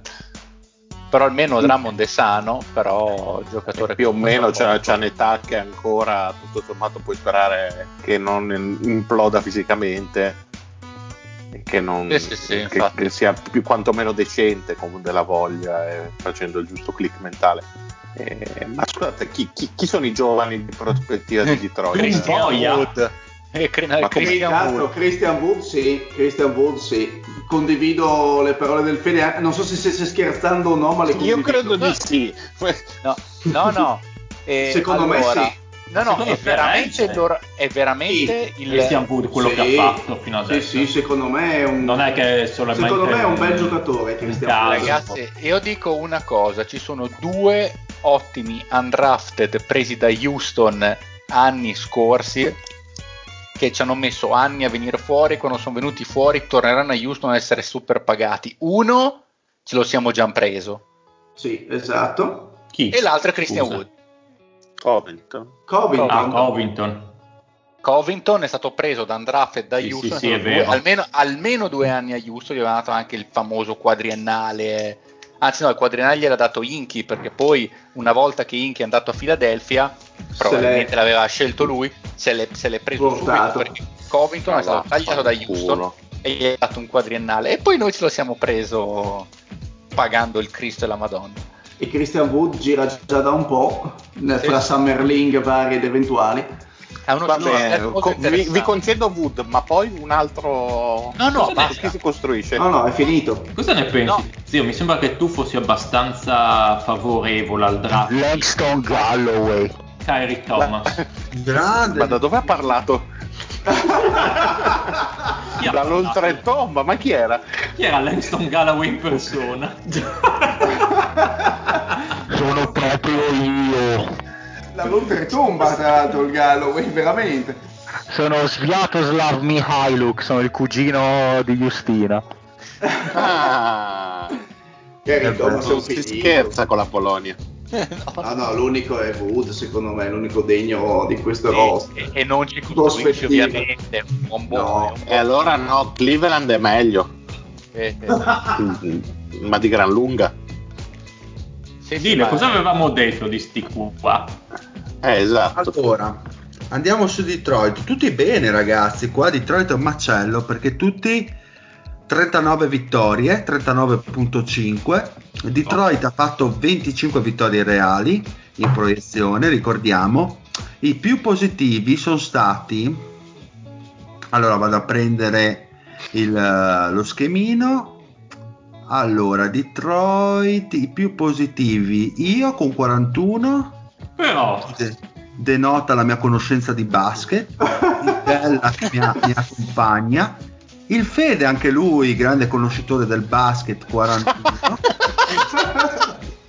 Eh, Abbiamo scusa. Dile, ma, ma come gli anni scorsi hai per caso riascoltato qualcosa per avere qualche estratto o il vaginone ti ha ovviamente distrutto? eh, sarebbe curioso, sì, da sapere. No, no, no, no, ho saputo niente.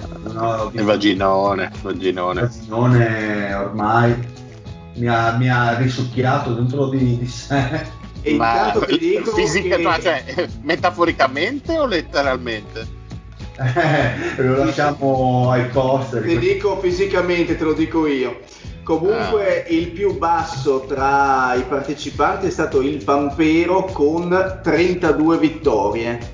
Ah, bravo. c'era tutto sto ottimismo a inizio anno. No, gli altri hanno veramente 41, Ma 40. il, il tipo lì, il Michele Bianazza, come si Il chiama? Binazza, il Binazza e eh, il suo fratello gemello hanno fatto 38 e 39 Beh, rispettivamente. dai, non male, meglio del D. No, rispetto al Poz che ne è andate 42 ad esempio. Vabbè, ma Boh. ragazzi, comunque Ma, ma il Pozzo c'ha sempre la scusa, l'attenuante. No, ragazzi, comunque l'anno scorso avevano fatto 41 vittorie eh, e Detroit non era così peregrina come ipotesi. Eh. Vabbè, anch'io l'anno scorso avevo un lavoro, dile. Inappuntabile. Anche questo è Io vero. alle elezioni presidenziali voto Pat, sappiatelo. Anche questo è vero, hai ragione anche È tu. incontestabile questa affermazione. Dile, ma sei andato a, re- a registrare in bagno? No, non so perché ha avuto questo calo di... di... Sembrava avessi messo il microfono dentro il cesso. No, non so cosa è successo, boh, non ho fatto niente, io sono qua Ma- nella mia camera. Vabbè, andiamo alla prossima squadra, dai, signor Comunque, presentatore. Anche, anche il Tella si è dilettato con 42 vittorie per Denver. eh, E scorsa il. Derrick Rose che invece comunque ha fatto i suoi numeri, ve lo vedete in qualche squadra andare a finire, in qualche squadra un po' più... Ma in Europa sì, dai. Boh, Ma no, sarebbe- ma i Lakers a vincere l'anello. Esatto, sì, sarebbe ora che finissi in quelle squadre lì, almeno così finisce di distruggersi le ginocchia per qualche buon motivo, senza fare il pandolo. A New York con Thibodeau. Esatto, a New York. che ogni giorno ci Cosa, sono notizie. cosa mai potrà andare storto? Bene, Dile, andiamo alla prossima squadra. Cosa, cosa scegliamo? Eh, si vede che lo zio ha voglia di andare a dormire. Bravo! Concetto? Allora, andiamo con la prossima squadra. È eh, la New York dell'amico Lorenzo, che ovviamente vedeva, ha visto vittorie reali 26 quest'anno e una media del 24,4, quindi siamo stati molto precisi. Adesso andiamo a vedere un attimino chi sono stati i più positivi, ma credo che ormai siamo tutti molto allineati. A parte il Sicilian Lupin, ovvero lo messo 31. Il più negativo è stato il, l'Alberto, eh, 18, 18 vittorie, ma vedo anche un Gabrielazza da 30 che non è per niente male, accompagnato ovviamente con l'onnipresente Edoardo Ghiglione che ne ha messe altre 30 insomma. Però bene, o- bene o male siamo tutti in linea, dai. E di New York eh, cosa volete dire, insomma? Beh, ma facciamo, lo teniamo da parte e lo facciamo dire a Lorenzo settimana prossima. Sì, così tre ore di puntata. Esatto, abbiamo fatto un minutaggio Praticamente, praticamente di, di, i The Homies eh, diventeranno una costola del New York eh, podcast, là. Quello, che, quello che voleva fare Lorenzo, che poi è stato bollito purtroppo. Ah, Ne sentiamo la mancanza. Eh, vabbè, oh, eh, ci tradiscono, si sa che chi tradisce, chi tradisce The Homies fa una brutta fine. Eh, allora, andiamo con Chicago. Chicago, che ne abbiamo, Chicago, Chicago. ne abbiamo una fatta in maniera abbastanza esaustiva nella precedente puntata. Sì? Chicago vedeva 28, vede ve- 28 vittorie reali, invece gli amici che hanno partecipato a Maurizio Mosca dicono 30, quindi anche qua molto bravi, mi complimento con tutti quanti. ma che livello altissimo di, com- di No, del gioco. Possiamo, possiamo anche parlare male di- degli assenti e quindi diciamo che Lorenzo ne ha date 35. Esatto. Parliamone pure male. Accompagnato da un Tovazzi da 38 vittorie, che quindi non so che cacchio ci abbia visto in Chicago, però Gran talento, gran talento. evidentemente è quello che, che ci ha visto Donovan, presumo. Probabilmente Tovazzi viene pagato da- dai Bulls per fare il finto, il finto tifoso. Quindi direi di andare avanti. Di Chicago ne abbiamo parlato eh, in maniera esaustiva nella precedente puntata, quindi direi di non ritornarci. E andiamo Oh, no. con Siamo in Washington. Washington, con i Wa- Ah, con i Washington Wizards che hanno visto 28 vittorie reali quest'anno e una proiezione di 25,7 per gli amici del Maurizio Mosca. Ah, allora è andata bene sta stagione. Sì, è andata bene. Tutti vedevano la merda in Washington e direi che eh, sì, era impossibile fare altrimenti. Vedo un eh, 32 vittorie di, di, di, di- Del del, Pat? 32 ho dato io. Eh sì, Sì, 32. 32 vittorie del Pat, non si sa, probabilmente eh, era ancora quando avevi un lavoro, quindi era molto positivo. Esatto. E vedo un 34 vittorie dell'Alessandro Pampero che probabilmente voleva dare manforte all'amico Patrick. E Sì, quindi anche ricordiamo, qua spoileriamo ai nostri ascoltatori che per quanto riguarda la redazione, eh, il buon Pat La Bibbia, avendo fatto questo Maurizio Mosca in un periodo positivo della sua vita, uno dei rari momenti positivi della sua vita, è il migliore in questa prima fase del Maurizio Mosca come punteggio, quindi complimenti Pat, col tuo, col tuo ghigno Me schifoso. lo merito. Ovviamente stiamo parlando solo della redazione, non spoileriamo eh, i risultati globali. Se parli della redazione, perché parli del pat, scusa? Hai ragione, quindi escludiamolo. Eh, il maroccano, come, come lo, inseriamo? lo inseriamo il maroccano? Next. Ma quindi di- dei Wizards vuol dire qualcosa? Eh, vabbè, la stagione è quel che è, c'era gente abbastanza assurda, tipo sto qua, Lanzecco Panzecco. Scusa? Ma cos'era già l'appa? mi fai dire Banzai? Il sindaco del Giappone giocava. Cos'è? Il dinamico duo Lippo-Lippi e. Cipalippa. Il Cipalippa, che genio. Eh, ma infatti, ma c'avevate il giapponese tra l'altro in campo, c'avevate Okoto Pokoto. il gioco poco Mayoko. Yoko Poco Mayoko. Sì, l'Isaac Bonga, il Scofield che vabbè. Ma scusa, ma chi è, di chi stavi parlando, Pat, prima? Perdonami. Quando ho detto Anzecco Panzecco, è proprio di lui, si chiama proprio così. ha un nome impronunciabile, quindi si chiama così. Ma di positivo direi che c'è veramente niente nel senso, boh, uno potrebbe vedersi di positivo i numeri di Bill, ma d'altronde cosa doveva fare? Non c'era nessun altro, quindi insomma non mi sembra così positivo il fatto, il fatto che abbia fatto grandi numeri. Cioè, boh, vabbè, grazie. Anche Michael Jordan faceva grandi numeri nei Wizards quando erano tutti devastati. Eh. E, beh, ma Giacimura, insomma, che è un prospetto positivo, insomma, non, non, è un grandissimo campione. Secondo miglior prospetto dopo quello che hai citato prima. Dopo Panzeco Panzeco, che penso abbia 39 anni. è al suo primo anno, tra l'altro. Abbiamo persino ritirato fuori il, il, il, il cadavere di Gary Payton secondo. Non è terzo? No, non è secondo. Ah pensavo fosse anche un terzo. Io. Quindi diciamo non c'è granché i giocatori interessanti. I giocatori interessanti presi free agent, Bertans e Wagner. Eh, Bertans, Bertans eh, ve lo sognate. Ciao ciao, ce lo sogniamo e quindi restano fondamentalmente quel quintetto lì, Bill, Bryant che comunque è positivo. A cosa? Il Covid? sì, anche. Hachimura e poi sempre il grandissimo simbolo di Washington, John Ward che tornerà e porterà questa squadra ai playoff ovviamente. Ma... Ma tornerà di un imbolsito che peserà 112 kg. Ma infatti c'erano i video in cui era sì. abbastanza sovrappeso che faceva ancora i suoi cazzo di segni da gang. Ma, ma, secondo te da tifoso ci credi ancora in uomo? Tifoso di cosa? che ho smesso di essere tifoso dieci anni fa.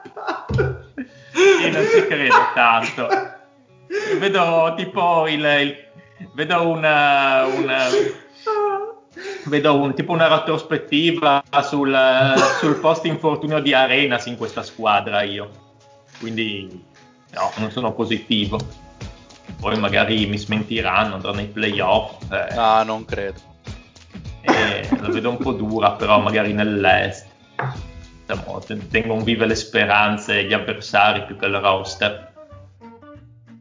Mosse da fare non ce ne sono perché sono pieni come un uovo con gli stipendi, quindi o cedono a Wall che è incedibile perché ci porterà ai playoff, eh, oppure non lo so, sinceramente, se vogliono scartare Bill non credo perché la dirigenza di Washington non è stata esattamente lungimirante per il futuro negli ultimi anni, anche perché se mandano via Bill non gli va nessuno. Vabbè, è il periodo di Covid, tanto allo stadio non va nessuno, quindi magari potrebbero anche approfittarne. Tanto non c'è. Eh, non il tuo ragionamento. Non, c'è revenue, quindi chi se ne frega. non monetizzi, quindi dici boh però sì, la vedo dura. Penso che resterà più o meno così la squadra, farà, proveranno ancora a fare una, un, una prova di arrivare ai playoff. Quella fantastica coppia. Anche perché veramente non saprei cosa fare con questa squadra. Non ha anche soldi per firmare quelli buoni. Andiamo quindi... a finire con Charlotte, cosa dite ragazzi? Eh, andiamo con Charlotte. Ma cambierete, scusate, ma cambierete nome? Vi chiamerete tipo The Basketball Team come esatto. The Football Team? Eh, allora, no, sarebbe un insulto al basket.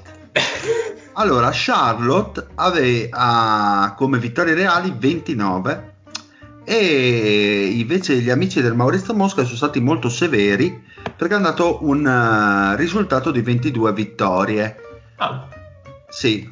Allora, tra, tra, di noi il migliore è stato ovviamente il buon Patrick La Bibbia con 26 oh, e dai. il peggiore il buon Maroccano con 19 quindi uh. un, buon, un, buon, range. Voi non credevate in, in Scary Terry.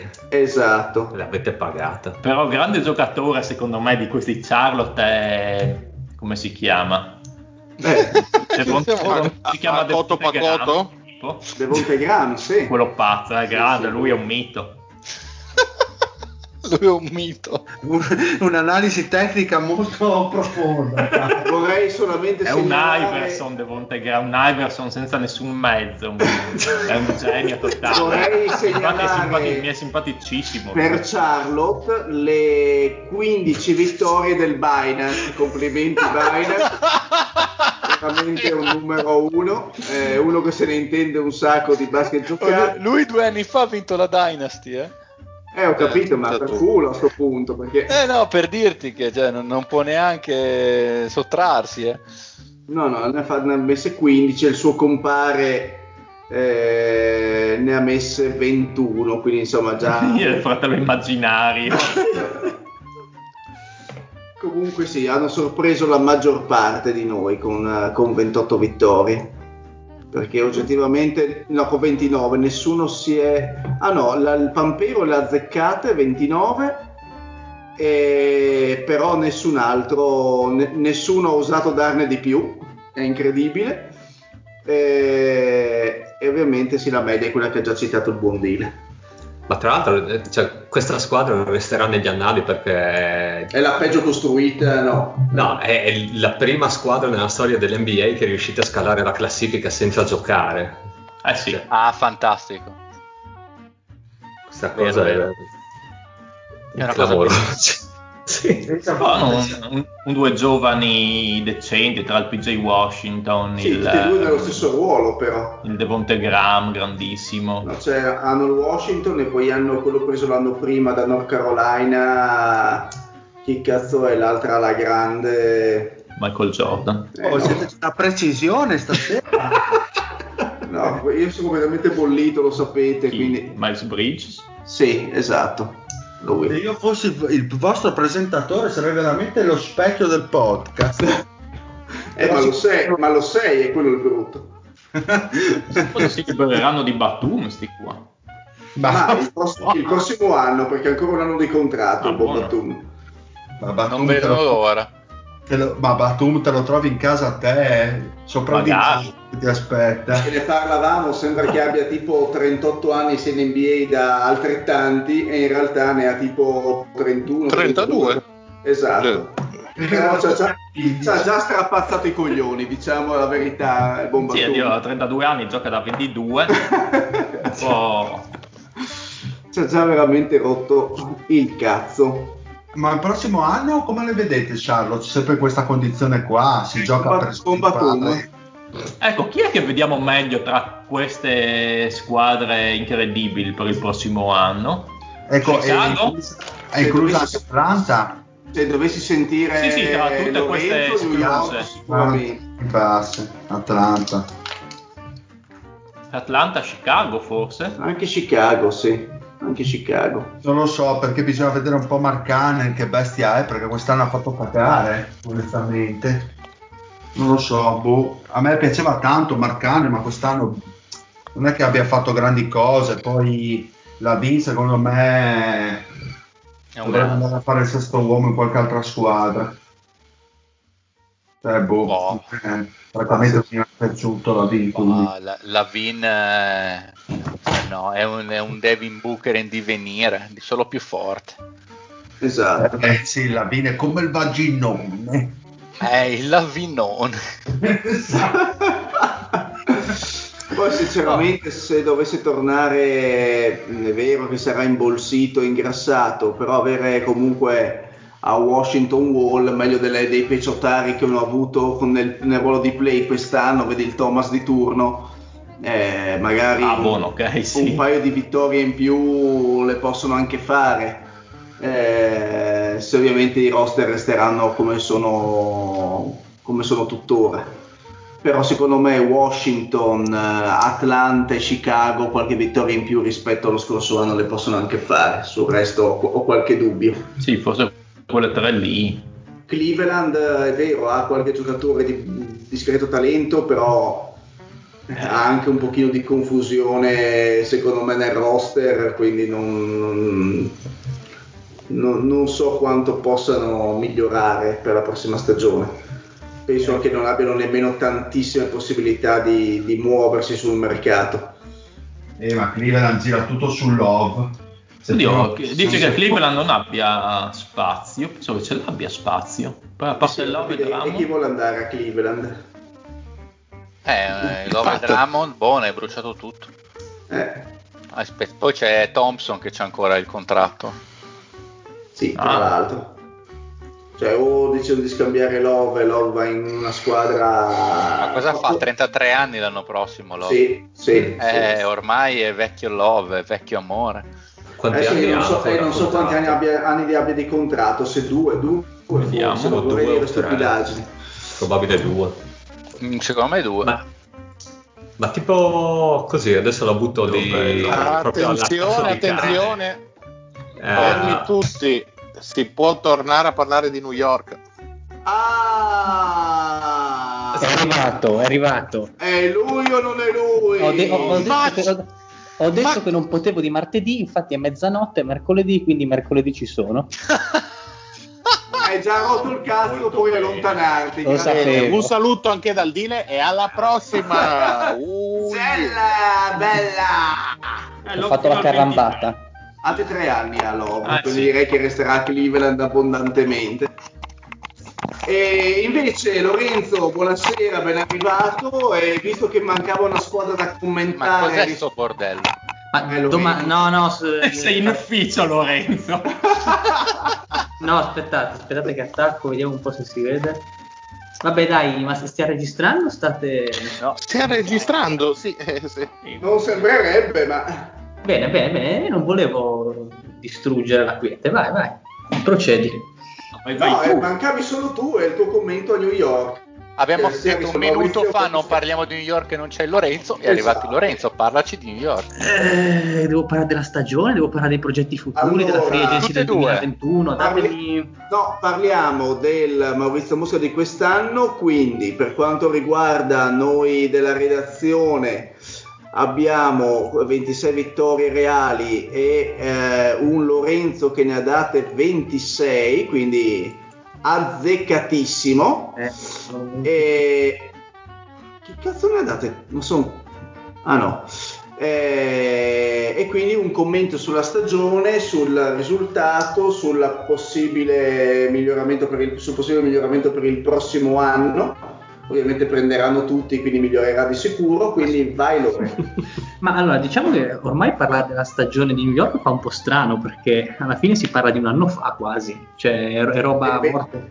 morte ebbene sì, ebbene sì. Ma è stata una stagione strana perché è cominciato con eh, il discorso di Fizdale che sembrava poterci essere un minimo di cambiamento di rotta ecco, dal punto di vista del gioco, dell'aggressività e non c'è stato anzi è stato abbastanza in regressione con un Barrett usato bene nelle prime 15 partite diciamo in cui eh, magari i difensori non gli avevano ancora preso le misure però sembrava poter essere un grande slasher quantomeno uno che sapeva attaccare bene il ferro poi si è un po' involuto proprio per gli eccessivi forse minutaggi che Fitz gli faceva, gli faceva andare in campo Mm, la squadra in generale, lo si era detto già dall'inizio, che non era costruita in maniera eh, diciamo conforme a quelle che sono le idee di un basket moderno, perché eh, a settembre mi ricordo le perculate giustissime sul discorso a New York gioca con 5-4 eh, da Ty Gibson, Bobby Portis, Randall che comunque adesso un po' un punto interrogativo. Io pensavo che Randall potesse fare una stagione non tanto a livello qualitativo, ma a livello proprio di mole di statistiche, forse un po', un po migliore, ecco. Però non è che si possa pretendere tanto.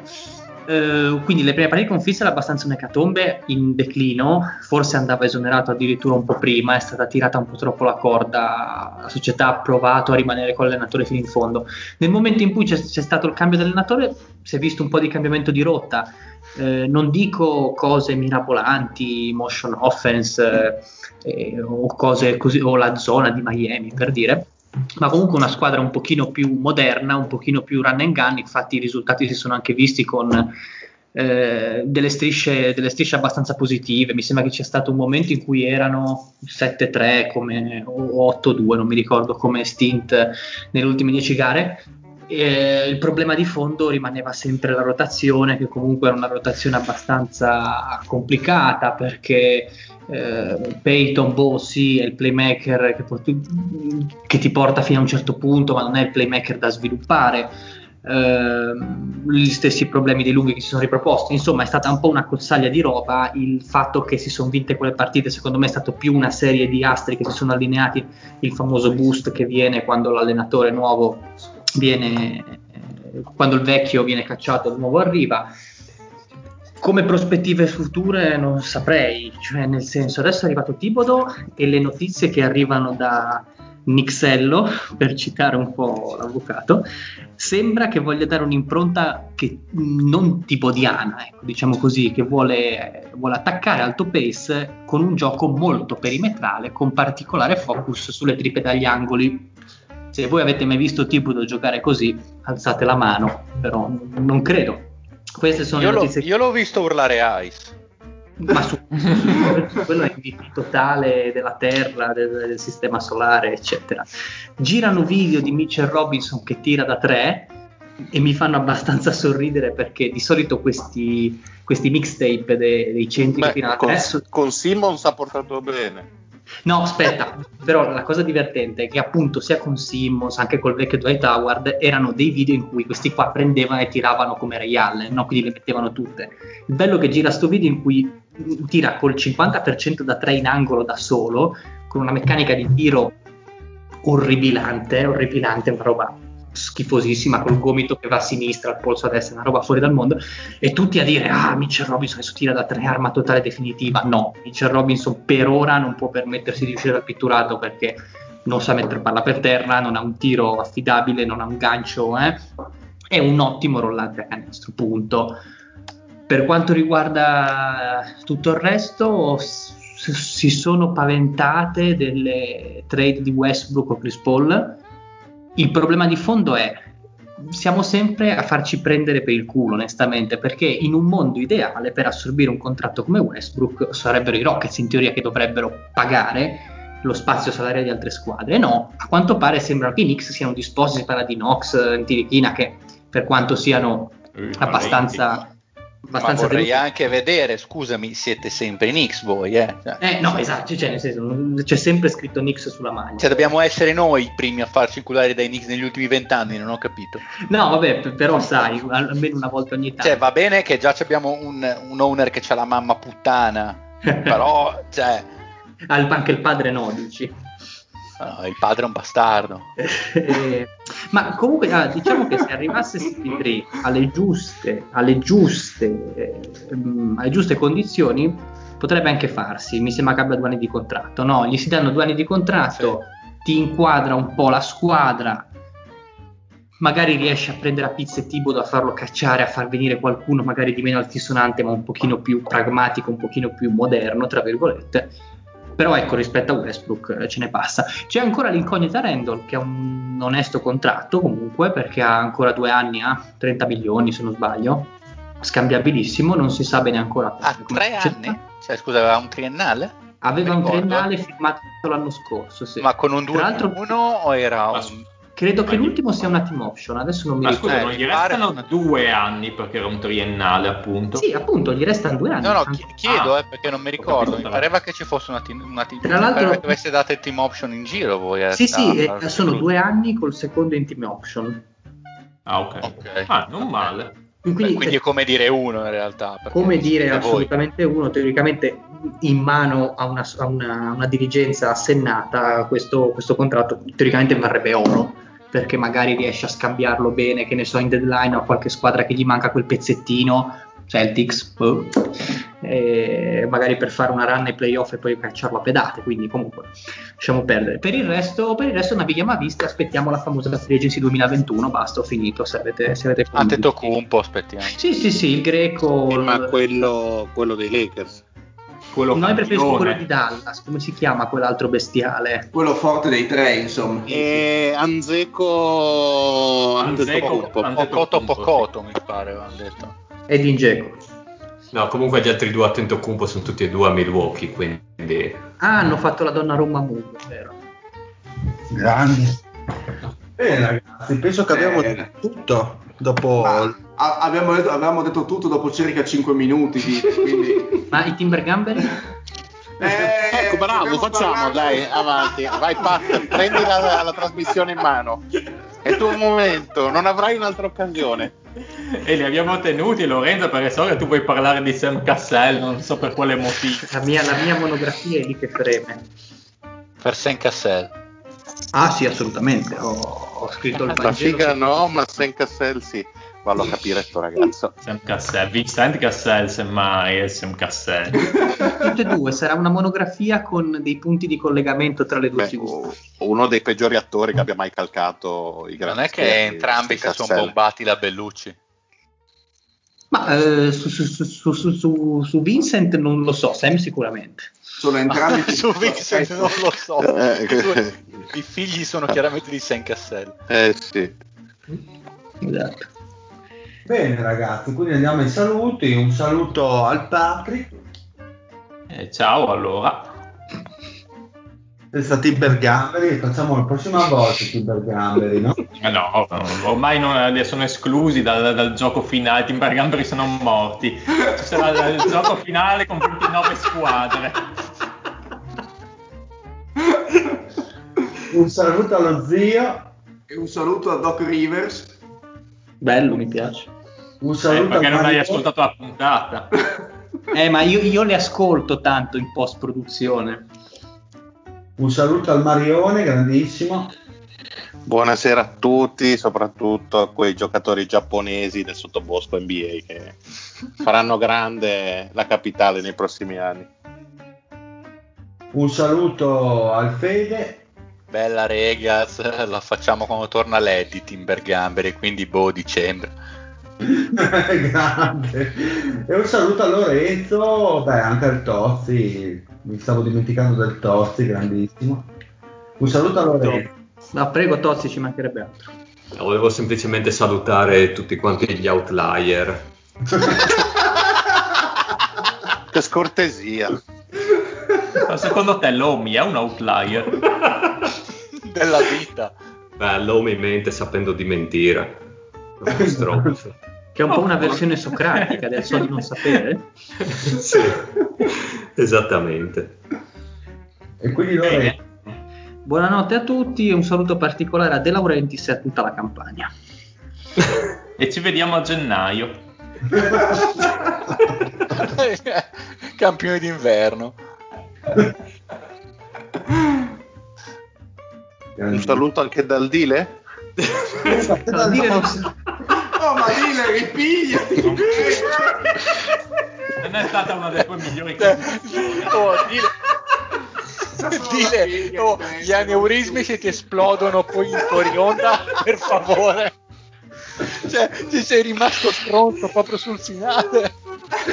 sono rimasto, sono rimasto come, Eh, ma ti, cioè, ti, è, ti ti è esploso un lictus, cioè, muovi quel braccio sinistro, oh, dile, cazzo. Dile cosa ne pensi del futuro dei ragazzi in Italia? Eh, io pe- i, i terrori, noi la Lega, ce l'abbiamo giuro. Parla come rimango posso veramente adesso. come l'Andreotti. Un saluto anche dal Dile e alla prossima. Uie! Aneurismi a tutti. Dile hai bisogno di sei mesi di vacanza tu. E meno, fi- e meno figa, ricordatelo. Allora, tanto